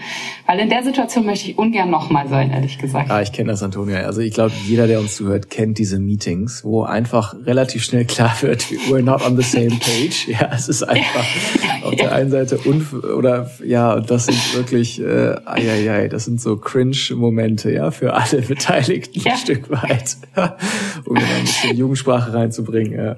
Oh je, ja, ja. gut, klar. Ich glaube, das, ähm, das ist interessant. Wer, wer muss eigentlich, ähm, wer muss eigentlich Ja sagen, um eure Software einzuführen? Ist das äh, der oder die HR-Verantwortliche und der oder die CEO? Äh, ist das noch vielleicht auf der Tech-Seite noch jemand, der Ja sagen muss, weil man es ja irgendwo auch äh, freischalten muss, dass man eine Integration hat, vielleicht sogar legal, weil man ja auch Daten austauscht. Wer ist da eigentlich alles ähm, beteiligt? Ja. Also unser Hauptbuying Center ähm, sind, wenn sie im Unternehmen vorhanden sind, die HR-Verantwortlichen. In meisten Fällen irgendwie in Zusammenarbeit mit der Geschäftsführung, weil die am Ende nochmal absegnen oder zumindest einen Haken dran machen oder, oder auch involviert sein wollen in der Entscheidung.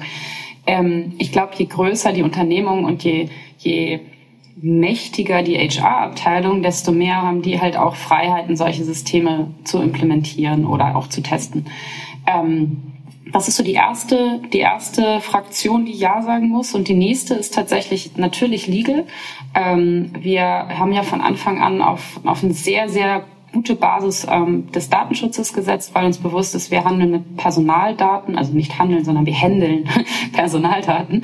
Ähm, und tatsächlich äh, sind wir deshalb von Anfang an da sehr, sehr diligent gewesen und haben auch ähm, uns Experten, ähm, Anwälte und so dazugeholt, die diese Themen für uns von Anfang an sauber aufgesetzt haben, weil wir diese Datenschutz-Thematik mit entweder den Rechtsabteilungen oder den Datenschützern der ähm, Unternehmen, mit denen wir sprechen, oft führen. Und sehr erfolgreich, muss ich dazu sagen. Da bin ich auch stolz drauf für unsere frühe Phase. Ähm, die müssen Ja sagen. Und am Ende natürlich ähm, auch ähm, die Systemadministratoren, weil das die sind, die am Ende des Tages die, ähm, die Verknüpfung mit dem Teamspot erstellen. Aber die da habe ich, ne? ja, genau, da habe ich wenig Nein gehört bislang. Das ist mehr ein Wann und Wie, wo wir dann an der Seite stehen und sagen, hier ist noch eine Dokumentation, wie du das leicht aufsetzen kannst. Okay. lass uns das doch mal als Absprungpunkt nutzen, um in das Fokusthema diesen Monat zu gehen, ja? Nämlich das Thema ist, wie findet ihr eigentlich eure Kunden? Und es beginnt ja auch immer damit zu verstehen, wer sind denn eigentlich die Kunden? Jetzt wissen wir schon, es gibt ein paar Anspruchsgruppen, von dem äh, die wichtigsten das HR-Team ist, ja, die, die müssen eine Agenda haben. Welche, welchen Stellenwert hat das HR oder People-Team, wie man sie auch immer nennt, in Unternehmen? Denn ich, ich, ich habe manchmal das Gefühl, dass es zwei unterschiedliche Arten gibt. Ja, es gibt manchmal ein, ein HR-Team, was wirklich ganz stark ist, eigene Agenda hat, ja, und eigene wirklich äh, auch total anerkannt ist. Und es gibt manchmal äh, HR-Teams, die vielleicht eher administrativ unterwegs sind, ja, Payrolls managen und dass äh, die Fachbereiche, also heißt Marketing oder Software Engineering, vielleicht eher die innerlichen Sachen treiben und auch Kultur treiben. Beobachtest du das auch? Und falls ja, welche, also du brauchst wahrscheinlich eine gewisse, ein gewisses Segment. Beschreib mal, was ihr braucht an HR-Teams. Mhm. Ähm, ich glaube, da magst du recht mit haben. Das ist auch, HR war ja in den letzten Jahren in einer, in einer starken Transformation. Auch die HR-Teams, ähm, eine der, der nach außen tretenden Faktoren ist, dass ja viele ähm, HR-Mitarbeiter, Mitarbeiterinnen ähm, jetzt HR-Business-Partner heißen und nicht irgendwie HR-Manager oder Managerin. Ähm, und das zeigt ja so ein bisschen, wie sich auch das Verständnis der Rolle geändert hat. Ähm, und zwar weg davon, ähm, tatsächlich sich um die administrativen Dinge zu kümmern, hin zu einer begleitenden, strategischen, beratenden Funktion auch für solche People-Prozesse. Ähm, was ich tatsächlich glaube, ist, dass das Thema HR in allen Unternehmen an Bedeutung gewinnt. Und zwar aus dem Grund, weil dieser War for Talent einfach in aller Munde ist und ja auch zu Recht. Ähm, da hatten wir, glaube ich, letztes Mal auch schon drüber gesprochen. Also ich habe äh, Zahlen im Kopf, 90 Prozent der Unternehmen haben Probleme, Talent zu finden und zu halten im Unternehmen. Und wenn jemand ähm, das Unternehmen wechselt, hast du, glaube ich, nochmal 33 Prozent des Jahresgehalts an Zusatzkosten, die es dich kostet, die Stelle nachzubesetzen. Und du hast diesen Wissensverlust. Und irgendwie gehen ja meistens auch so die guten Leute aus dem Unternehmen, dummerweise. Ähm, und ähm, deshalb ist, glaube ich, da dieses Thema so ein großes Business-Thema ist, ähm, die, der Stellenwert der HR-Abteilung ungemein gewachsen in den letzten Jahren, weil es sich so viel darum dreht, wie kriege ich gute Leute und wie halte ich die. Und das ist natürlich ähm, für eine Abteilung gut, weil das bedeutet, da liegt Fokus drauf, da kriegt, äh, bekommt die wahrscheinlich auch mehr Budget und auch mehr Entscheidungsfreiraum, wegzugehen von administrativen Arbeiten hin zu mehr ähm, strategischen Aufgaben, etwas zu schaffen, wo Leute gerne hingehen und gerne bleiben. Ähm, und ich glaube, das sieht man tatsächlich am Markt ähm, und auch in den HR-Abteilungen. Die Kunden, um den Schwenk zu kriegen zu unserer Zielgruppe tatsächlich, die Kunden, die wir aktuell ansprechen, ähm, sind ähm, KMU, ähm, so bis, weiß nicht, 1800 Mitarbeiter jetzt so perspektivisch, ähm, die tatsächlich eine starke HR-Abteilung haben, die auch auf moderne, agile HR-Prozesse setzen und merken, dass wie wir es bisher gemacht haben tatsächlich, vielleicht noch mit einem Excel, mit einem PDF oder mit einer anderen Art von Tool, funktioniert nicht so richtig für die Arbeitswelt, in der wir uns gerade befinden. Und das sind meistens Unternehmen, die entweder remote oder hybrid arbeiten. Kaum einer ist noch äh, voll im Office, ehrlich gesagt.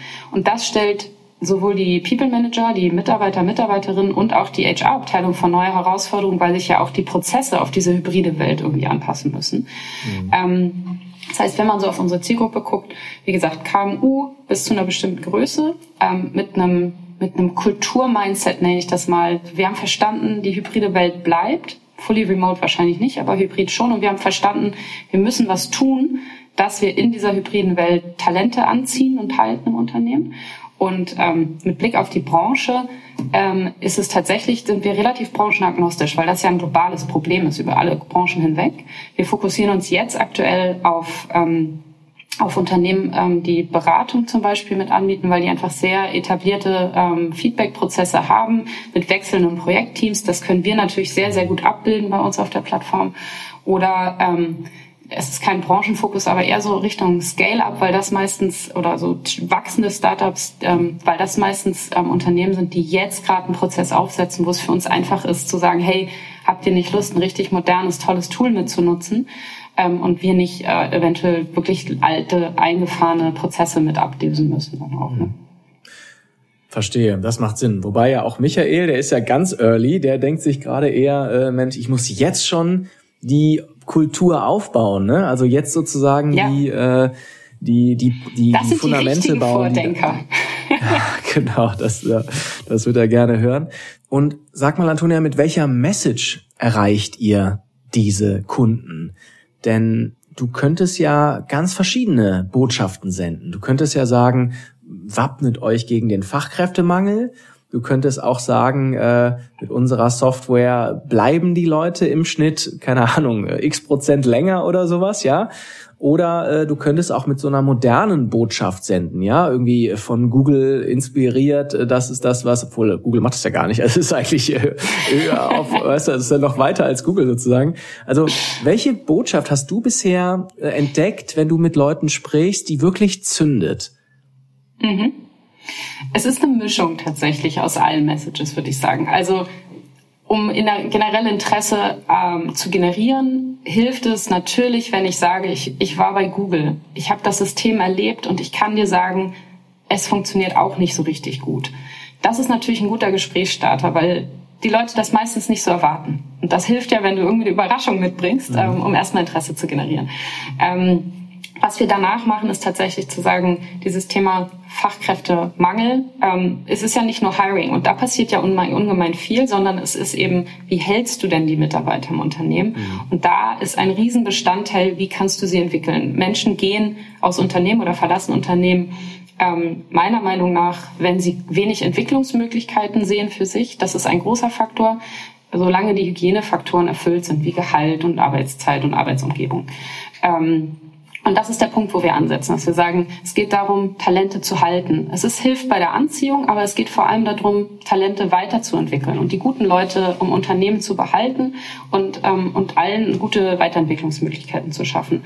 Und dann hilft es oft, die üblichen Pain Points mit den bisherigen Systemen aufzuzeigen. Also, dass es so zeitintensiv ist.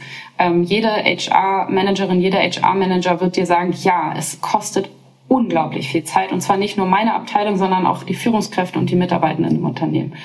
Ähm, die, die Unfairness, sag ich mal, ist auch ein Faktor, den wir, den wir mitbringen. Wir sagen, es kommt ja immer darauf an, ähm, wie kriegst du Feedback? Kriegst du das wirklich kalibriert? Bekommst du ähm, Feedback von der einen Führungskraft ganz anders als von der anderen? Wie kriegst du das auf einen Nenner? Wie schaffst du eine gleichbleibende Qualität?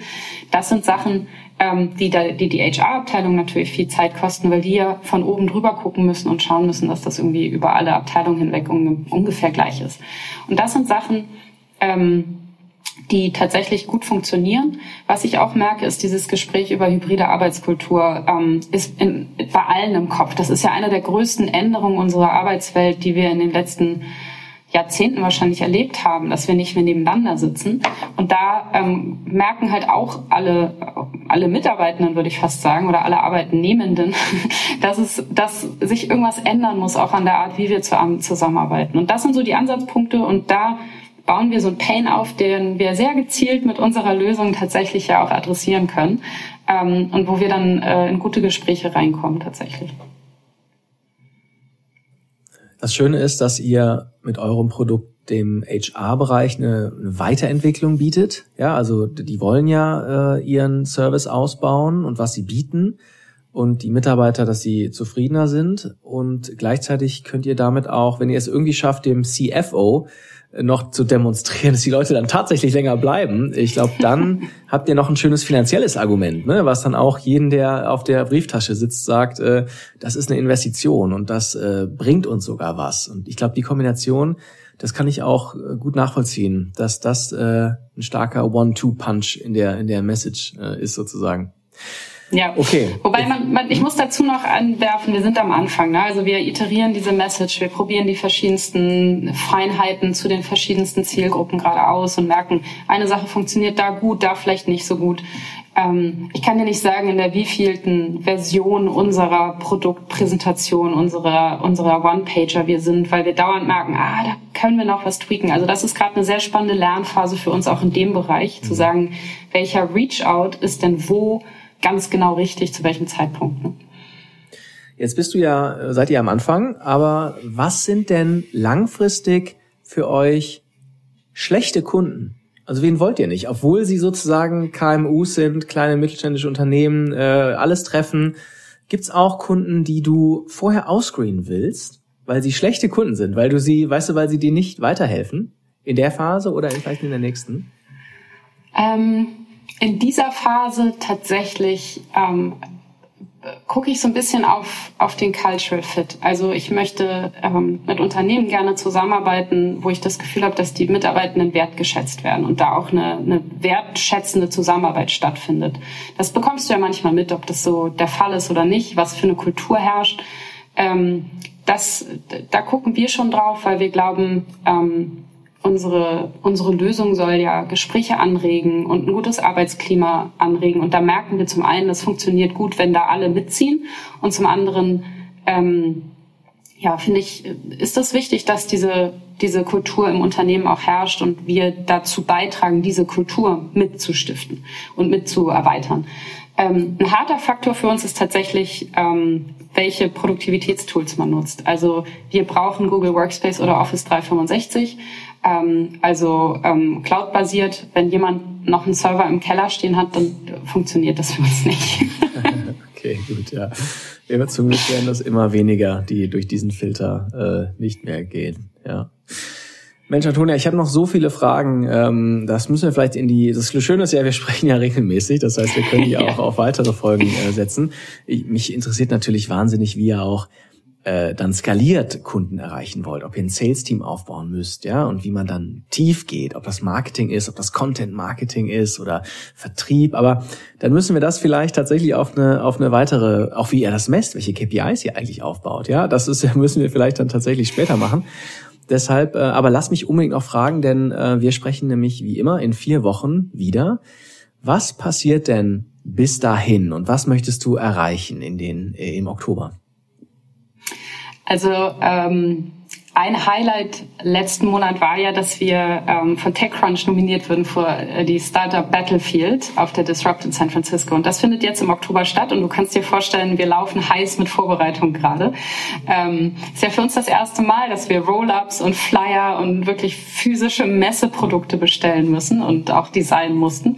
Genau, da sind wir tatsächlich jetzt in den letzten Vorbereitungen auch. Ähm, wir dürfen präsentieren, dann natürlich das den Pitch fein zu schleifen. Also das sind so so Sachen, die wir, die wir tatsächlich ähm, auf der Agenda haben dieses Jahr. Darf ich das noch, darf ich das noch unterstreichen, das, ja, Antonia, was du sagst? Weil ich glaube, dieses TechCrunch, falls es jemand nicht kennt, das ist, ich glaube, das größte Event in San Francisco.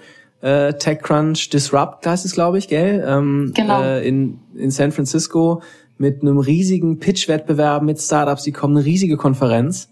Und da seid ihr, dürft ihr pitchen. Das ist ja echt äh, total cool. Wie, wie bist du aufgeregt? Ja, sehr.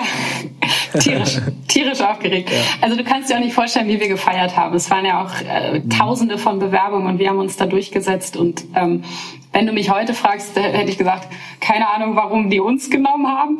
Aber das ist äh, natürlich, weil wir toll sind. Aber ähm, nein, das hat damit uns als Team einfach tierisch gefreut, weil es ja natürlich auch eine schöne Validierung war, dass wir guten Fortschritt gemacht haben und eine coole Produktidee haben.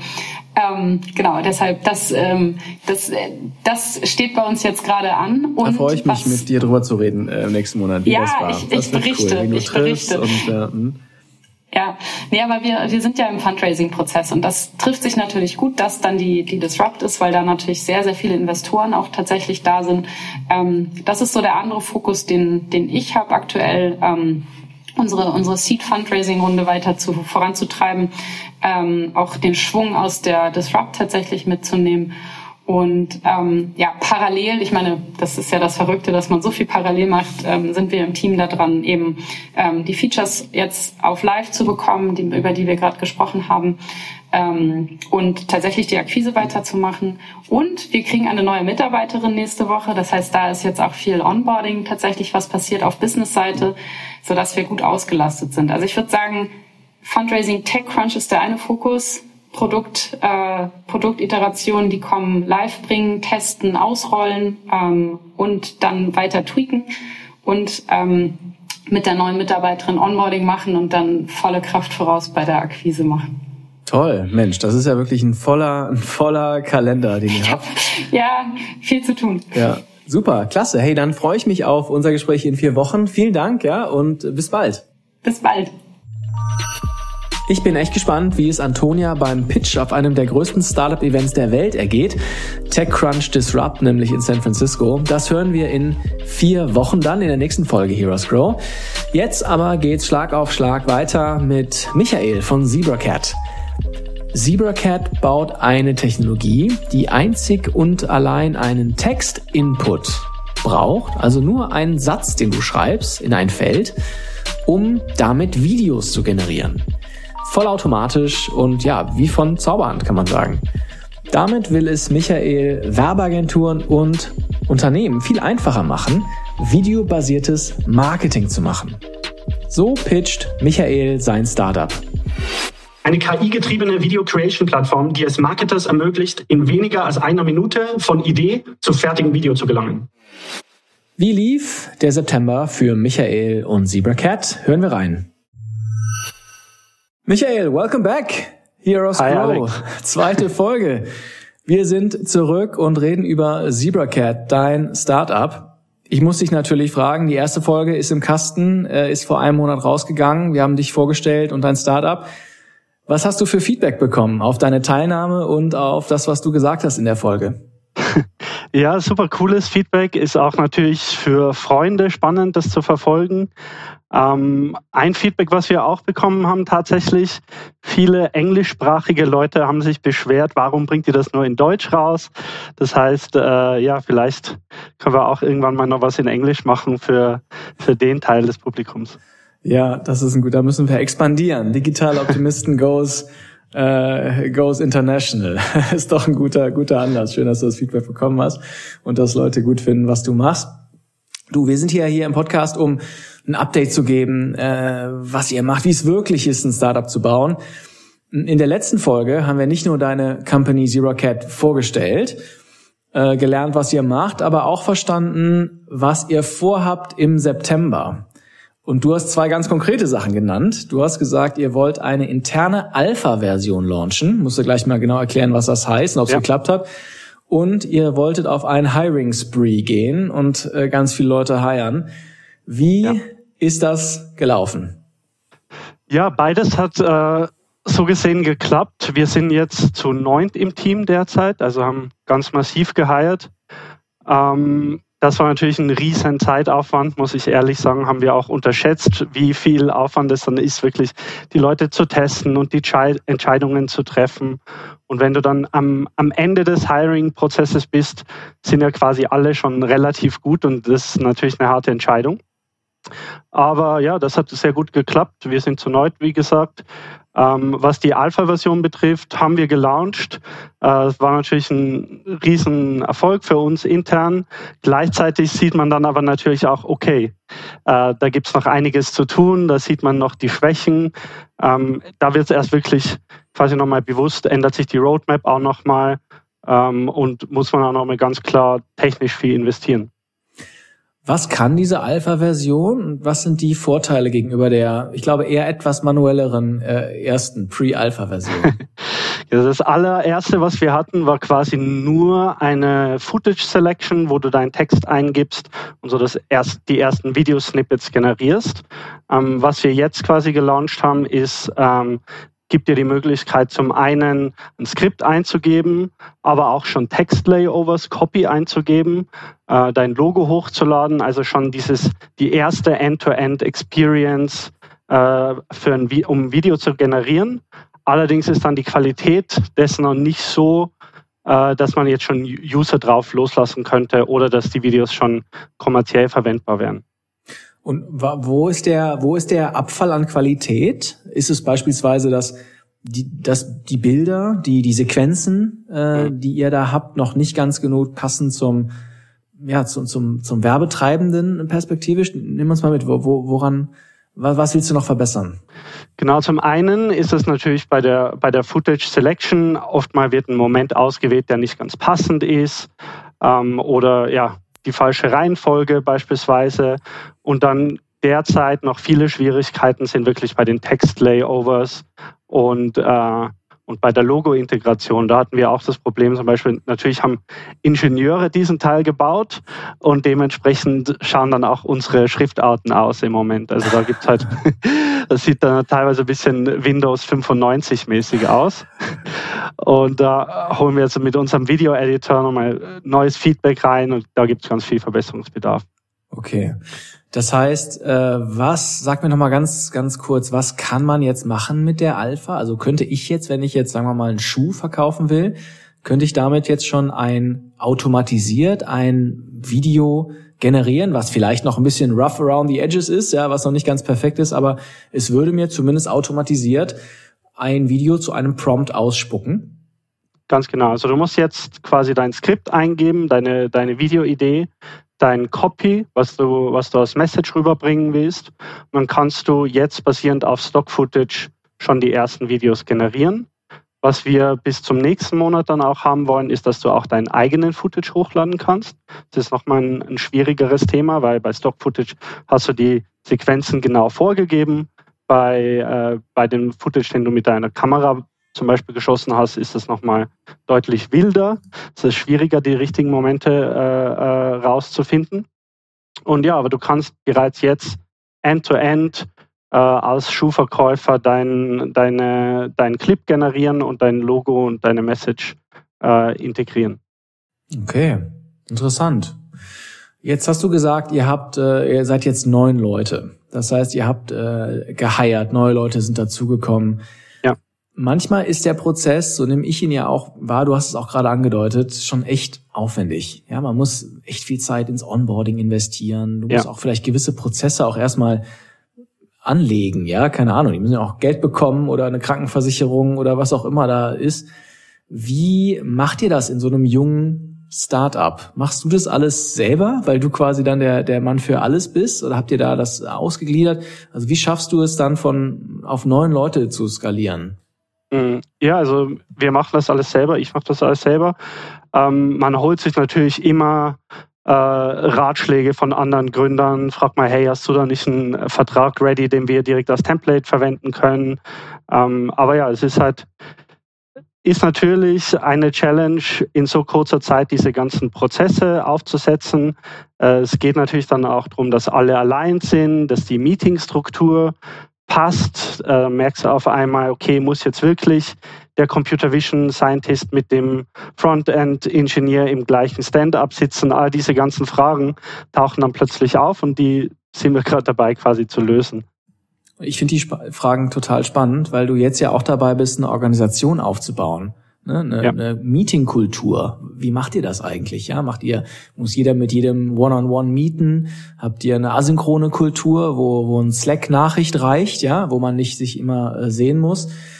Ich finde, das sind, äh, deshalb frage ich so nach, weil das sind so Momente und Monate, in denen ja auch weitreichend Kultur geformt wird. Ganz genau, ja. Wie, also wenn du dir so eine perfekte Kultur formen könntest, wie sähe die aus? Jetzt, wo du von auf neun Leute, dann bist du mal bei 15, ja, und irgendwann so ab 50 Leuten, wenn wir mal ein paar Monate oder Jahre weiterdenken, dann, äh, dann fällt es vielleicht auch schon schwer, jeden Namen äh, zu behalten. Weißt du, da seid ja. ihr noch nicht, aber trotzdem musst du das ja gerade aufbauen. Wie denkst du darüber nach? Ja, uns ist wirklich ganz wichtig, die Kollaboration von den Mitarbeitern auch untereinander zu fördern. Gerade weil es remote ist, ist es schwierig. Und das heißt, wir haben wirklich trotzdem täglich unser Stand-up, wo sich mal alle sehen. Dann diese Woche hatten wir einen Call, wo sich nochmal für die, für die neuen Mitarbeiter jeder vorgestellt hat, wo wir Spiele gespielt haben, dass man sich einfach ein bisschen, bisschen lockerer wird, ein bisschen besser kennenlernt einfach. Und ja, langfristig ist uns ganz wichtig, eine Kultur zu schaffen, die auf Offenheit basiert, auf Kollaboration und halt auch diesen Research- und Innovationsgedanken äh, ganz klar mitträgt. Und da ist auch immer so ein bisschen die Schwierigkeit, weil man einerseits harte Deadlines wollen viel schneller erreichen. Andererseits musst du den Leuten aber auch Zeit geben zum Nachdenken und äh, lesen und sich informieren. Ja. Und sag mal, das hört sich ja alles ganz gut an. Ich bin mir sicher, du könntest auch noch ein paar Lowlights von dem Alpha-Launch erzählen. Denn ich sag's dir, wir hatten ja hier schon, ist ja schon die dritte Staffel, wir haben ja schon viele ambitionierte der Timelines gehabt von Produktlaunches und kein einziges, wenn ich ehrlich bin, ist pünktlich gelauncht. Ja, das heißt, du scheinst äh, als erster das zu sein, äh, das geschafft zu haben. Aber vielleicht gab es ja noch, was lief denn gar nicht gut im September? Ähm, neben einzelnen Product Features würde ich dazu sagen, mein Co-Founder Reza ist äh, Iraner. Der hat jetzt seit drei Jahren hat das das erste Mal geschafft, nach Corona äh, wieder in den Iran zu reisen, seine Familie zu sehen und die politische Situation im Iran ist äh, wie du wahrscheinlich weißt, sehr eskaliert. Wir haben auch äh, Leute im Iran. Das heißt, das ist im Moment für uns eine riesen Herausforderung. Das Internet ist teilweise unterbrochen. Ähm, die Leute sind natürlich emotional sehr belastet. Ähm, das ist was, wo wir im Moment so ein bisschen strugglen und uns auch als Unternehmen positionieren müssen und sagen, okay, ihr könnt jetzt, ähm, ihr könnt frei nehmen, äh, bezahlt natürlich, wenn es euch nicht gut geht. Also es ist einerseits eine riesen Herausforderung, äh, andererseits gibt es uns aber auch als Team, glaube ich, die Chance, dass man da wieder äh, noch näher irgendwie zusammenrückt. Mhm. Das heißt, eine Maßnahme, die du sagst, ist, man kann frei nehmen. Ja, du kannst einfach sagen, äh, aber äh, gibt's da irgendwelche Möglichkeiten über VPNs oder so? Das, genau, du hast auch ja. gesagt, nicht nur Reza, dein Mitgründer, sondern auch Programmierer sind im Iran ja. oder Entwickler. Ja. Äh, sind die einfach cold, weil, weil das Internet weg ist oder haben die trotzdem Möglichkeiten? Irgendwie? Gott sei Dank nicht, weil es sind eben, es sind Gott sei Dank Techies und die sind findig bei solchen Themen. Das heißt, unsere Leute sind online, es ist auch nicht in allen Städten gleich. Aber es gibt Unterbrechungen und Verlangsamungen durch das äh, Filtern von der Regierung. Also es ist auf jeden Fall erschwert, aber sie sind nicht, äh, sie sind nicht komplett offline und nicht erreichbar. Mensch, das ist ganz schön tough. Ja, sowas. Das kann ich vorstellen, dass auch der Mitgründer ganz schön aufs, aufs ja. Gemüt schlägt. Ähm, da kann man natürlich wenig dran machen. Na gut, also das waren die Highlights und Lowlights im September. Wir haben diesen Monat ein Fokusthema, nämlich die Frage lautet, wie findet ihr eure Kunden? Und im letzten, in der ersten Folge von Heroes Grow in dieser Staffel hast du schon so ein bisschen Einblick gegeben, wen ihr eigentlich sucht als, äh, als Kunden. Und du hast gesagt, unsere Zielgruppe sind Scale-Ups und im besten Fall machen die über 50.000 äh, Euro pro Monat, geben die aus an Adspend. Äh, und ja, da, da frage ich mich natürlich, lass uns erstmal ganz vorne anfangen. Äh, ihr arbeitet zwar intern an den, an den Produkten, du hast aber auch erwähnt, dass ihr ein paar Kunden schon habt, die testen. Wie viele Kunden habt ihr denn schon? Also bezahlende Kunden haben wir nicht. Wir haben Tester, mit denen wir halt immer wieder Feedback einholen. Und ich würde mal das so erklären, wir hatten so eine erste Phase, wo wir ähm, unsere Idee validiert haben und ähm, einfach ganz viele Videos für Kunden produziert, aber das war nicht voll automatisiert. Das heißt, wir haben quasi mit einem Human in the Loop, äh, haben wir zuerst mit der, mit der AI so die erste Variante generiert und dann mit einem Video-Editor vervollständigt und haben dann quasi für diese Videos auch ähm, also kleinere Beträge verlangt, einfach nur um die, um die Kaufbereitschaft zu testen. Das war allerdings nicht äh, eine vollautomatisierte äh, Plattform, Plattformkunde.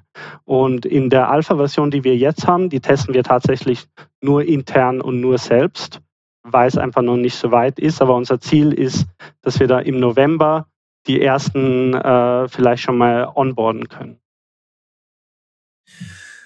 Im November wollt ihr also die ersten finden. Wo findet ihr diese ersten Kunden? Early Adopter, ja, klassische Early Adopter, die wahrscheinlich irgend so ein groß, so das Problem so groß ist, diese Video zu, Videos zu produzieren, dass sie jede Lösung annehmen, auch eine, die natürlich noch in der Alpha ist, die noch ein bisschen Windows 95, hast du selber gesagt, äh, aussieht, ja.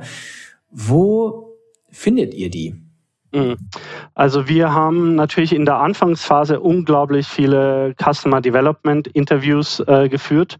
Von daher haben wir da schon so einen, Pool an Leuten, wo wir wissen, die, die haben großes Interesse. Und die haben wir hauptsächlich tatsächlich gefunden, entweder über Direct Outreach auf LinkedIn oder äh, verschiedene Slack Groups zum Thema Marketing, waren ganz äh, erfolgreich. Ein weiterer interessanter Channel, wir haben uns angemeldet auf einer Mentoring-Plattform für Marketers, also eine Plattform, wo Marketer Marketers äh, äh, mentoren und haben uns da angemeldet, haben dann mit denen Meetings gebucht und haben gesagt, hey, wir sind gar keine Marketer, aber wir bauen Produkt und brauchen dringend Feedback. Also ähm, ich glaube, da ist einfach gerade in der Anfangsphase viel Kreativität gefragt, weil es auch nicht skalieren mu muss. Es geht einfach darum, die Leute zu finden, die wirklich das größte Interesse haben, einfach mal offen sind, was auszuprobieren. Und wie kann ich mir das vorstellen? Setzt ihr dann zusammen und denkt euch, äh, komm, wir gehen mal auf Reddit, ob wir da ein paar finden oder wir suchen mal Communities in dem Bereich. Also wie, weil viele Leute, die würden ja anfangen und irgendwie äh, irgendwie Werbung schalten und zu versuchen, erste Kunden zu, zu finden. Mhm. Machen ja auch einige, ja. Du sagst, das macht, äh, das macht für euch weniger Sinn. Du gehst eher mit Marketingkosten von null, also nur deinem Zeitinvest und versuchst in Communities zu gehen, äh, wo die sind. Also ja, ja. wie, wie, also wo, wie findet ihr dann solche Communities? Wie gehst du da vor? Oder ist die Schrotflinte, ja? Und ihr geht einfach in alles, was ihr finden könnt. Ach, das ist einfach, äh, man denkt einfach drüber nach, wo halten sich die Leute auf, die wir adressieren wollen. Ne? Dann spricht man mal mit einem, fragt, wo, wo tauschst du dich denn mit deinen Kollegen aus? Und so hangelt man sich dann quasi äh, nach vorne. Und ich würde auch sagen, jetzt mit Ads schalten oder so, ja, kann man natürlich machen, aber gerade in der Anfangsphase profitiert man auch davon zu sagen, hey, wir sind Gründer, wir bauen gerade an dem und dem, hast du mal Zeit für 15 Minuten das kommt einfach auch, glaube ich, ganz gut die direkte Ansprache. Nicht jeder Kunde ist ein guter Kunde. Ja, ich würde sagen, es gibt auch Kunden, die schlecht sind, vielleicht sogar schlechte Early Adopter. Ja, möglicherweise Kunden, die sagen, die noch irgendwelche Sonderlocken wollen. Äh, wir hatten ja in der zweiten Staffel beispielsweise Avik von Freshflow. Dem habe ich die Frage auch gestellt und der hat mir gesagt, es gab Kunden für ihre, so also die Zielgruppe waren äh, Lebensmitteleinzelhändler, die bauen eine Software as a Service, die den Einzelhändlern ermöglicht, bessere Prognosen darüber zu machen, wie viel Gemüse und Tomaten, ultrafrische Artikel sie einkaufen sollen. Und da hat er mir gesagt, es gab ein oder zwei Kunden, die waren deshalb keine guten Kunden, weil sie ständig neue Sachen wollten, die eigentlich, die aber nicht auf die Produktvision eingezahlt haben. Also die haben die dann so ja. wie so wie so ähm, äh, Hänsel und Gretel in der äh, in der in der im Märchen haben die so eine falsche Fährte gelegt, ja und und da musste das Team von Freshflow und Avik damals wirklich sagen, nein, das machen wir nicht, ja und haben dadurch eine ganze Menge Zeit verloren. Glaubst du das auch oder anders gefragt, was sind für euch schlechte Kunden? Ja, ich glaube, das ist ein guter Punkt. Man muss ähm, immer darauf achten, dass natürlich das Problem, was ein, ein Kunde beschreibt, auch eins ist, was sehr viele Leute haben und nicht nur ein spezifischer Fall von einem Unternehmen. Und ich glaube, worauf man da wirklich achten muss, ist, dass man Kunden erwischt, die ähm, nicht zurückgeblieben sind in, ihrer Technolog in ihrem technologischen Fortschritt.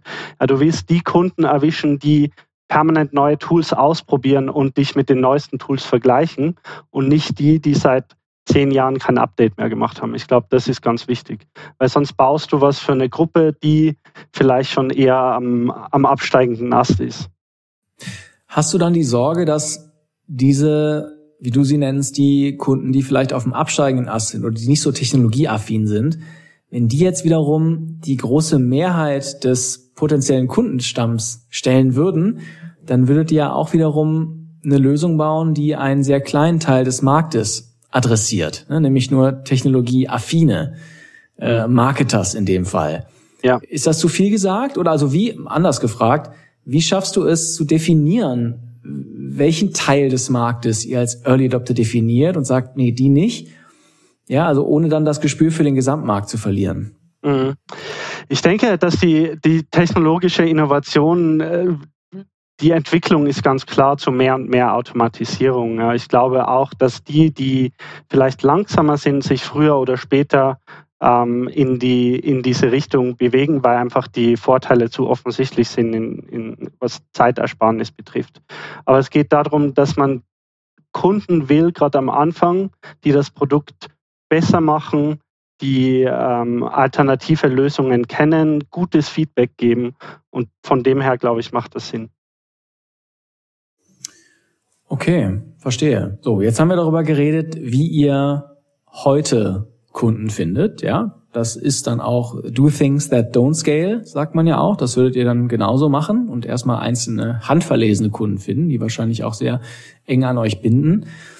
Wenn du über die Zeit in einem halben Jahr oder einem Jahr äh, nachdenkst, wenn ihr vielleicht äh, noch eine weitere Finanzierungsrunde geraced habt und vielleicht auch schon demonstriert habt, dass euer Produkt äh, echt einen Mehrwert liefert für diese ersten Kunden, wie, wie erwartest du, kann sowas skalieren? Mhm. Geht das über den Direktvertrieb? Ja, weil du ja irgendwie an, an Kunden dich wendest. Geht das über Content Marketing oder über Paid Ads vielleicht? Weiß ich nicht. Wie denkst du darüber nach? Es ist eine Mischung aus beiden. Also es wird ja ganz klar verschiedene Tiers geben, wo sich in den, in den ersten Tiers natürlich ähm, nicht auszahlt, eine komplette Salesforce zu heiren. Das heißt, es wird kein direkter Vertrieb sein, sondern eher äh, Marketingkampagnen, Content Marketing, was sich ja stark bei unserem Thema äh, beim Thema Video natürlich anbietet. Und dann aber, wenn wir dann über größere Kunden sprechen, Corporate-Kunden, dann ist unser Ziel, später im 2023 auch so langsam ein kleines Sales-Team aufzubauen ähm, und dann diese Kanäle direkt zu erreichen. Das heißt, da handelt es sich dann eher um Corporate-Kunden, wo einfach dann äh, das Budget und das Pricing rechtfertigt, auch äh, direkten Sales zu machen. Ihr produziert ein sehr visuelles Produkt mit den Videos. Es gibt ja auch Social Media Kanäle, für die ja auch diese, das Ergebnis, ja, also diese Videos, die ihr produziert, dann wahrscheinlich auch publiziert werden, sei es Instagram oder TikTok.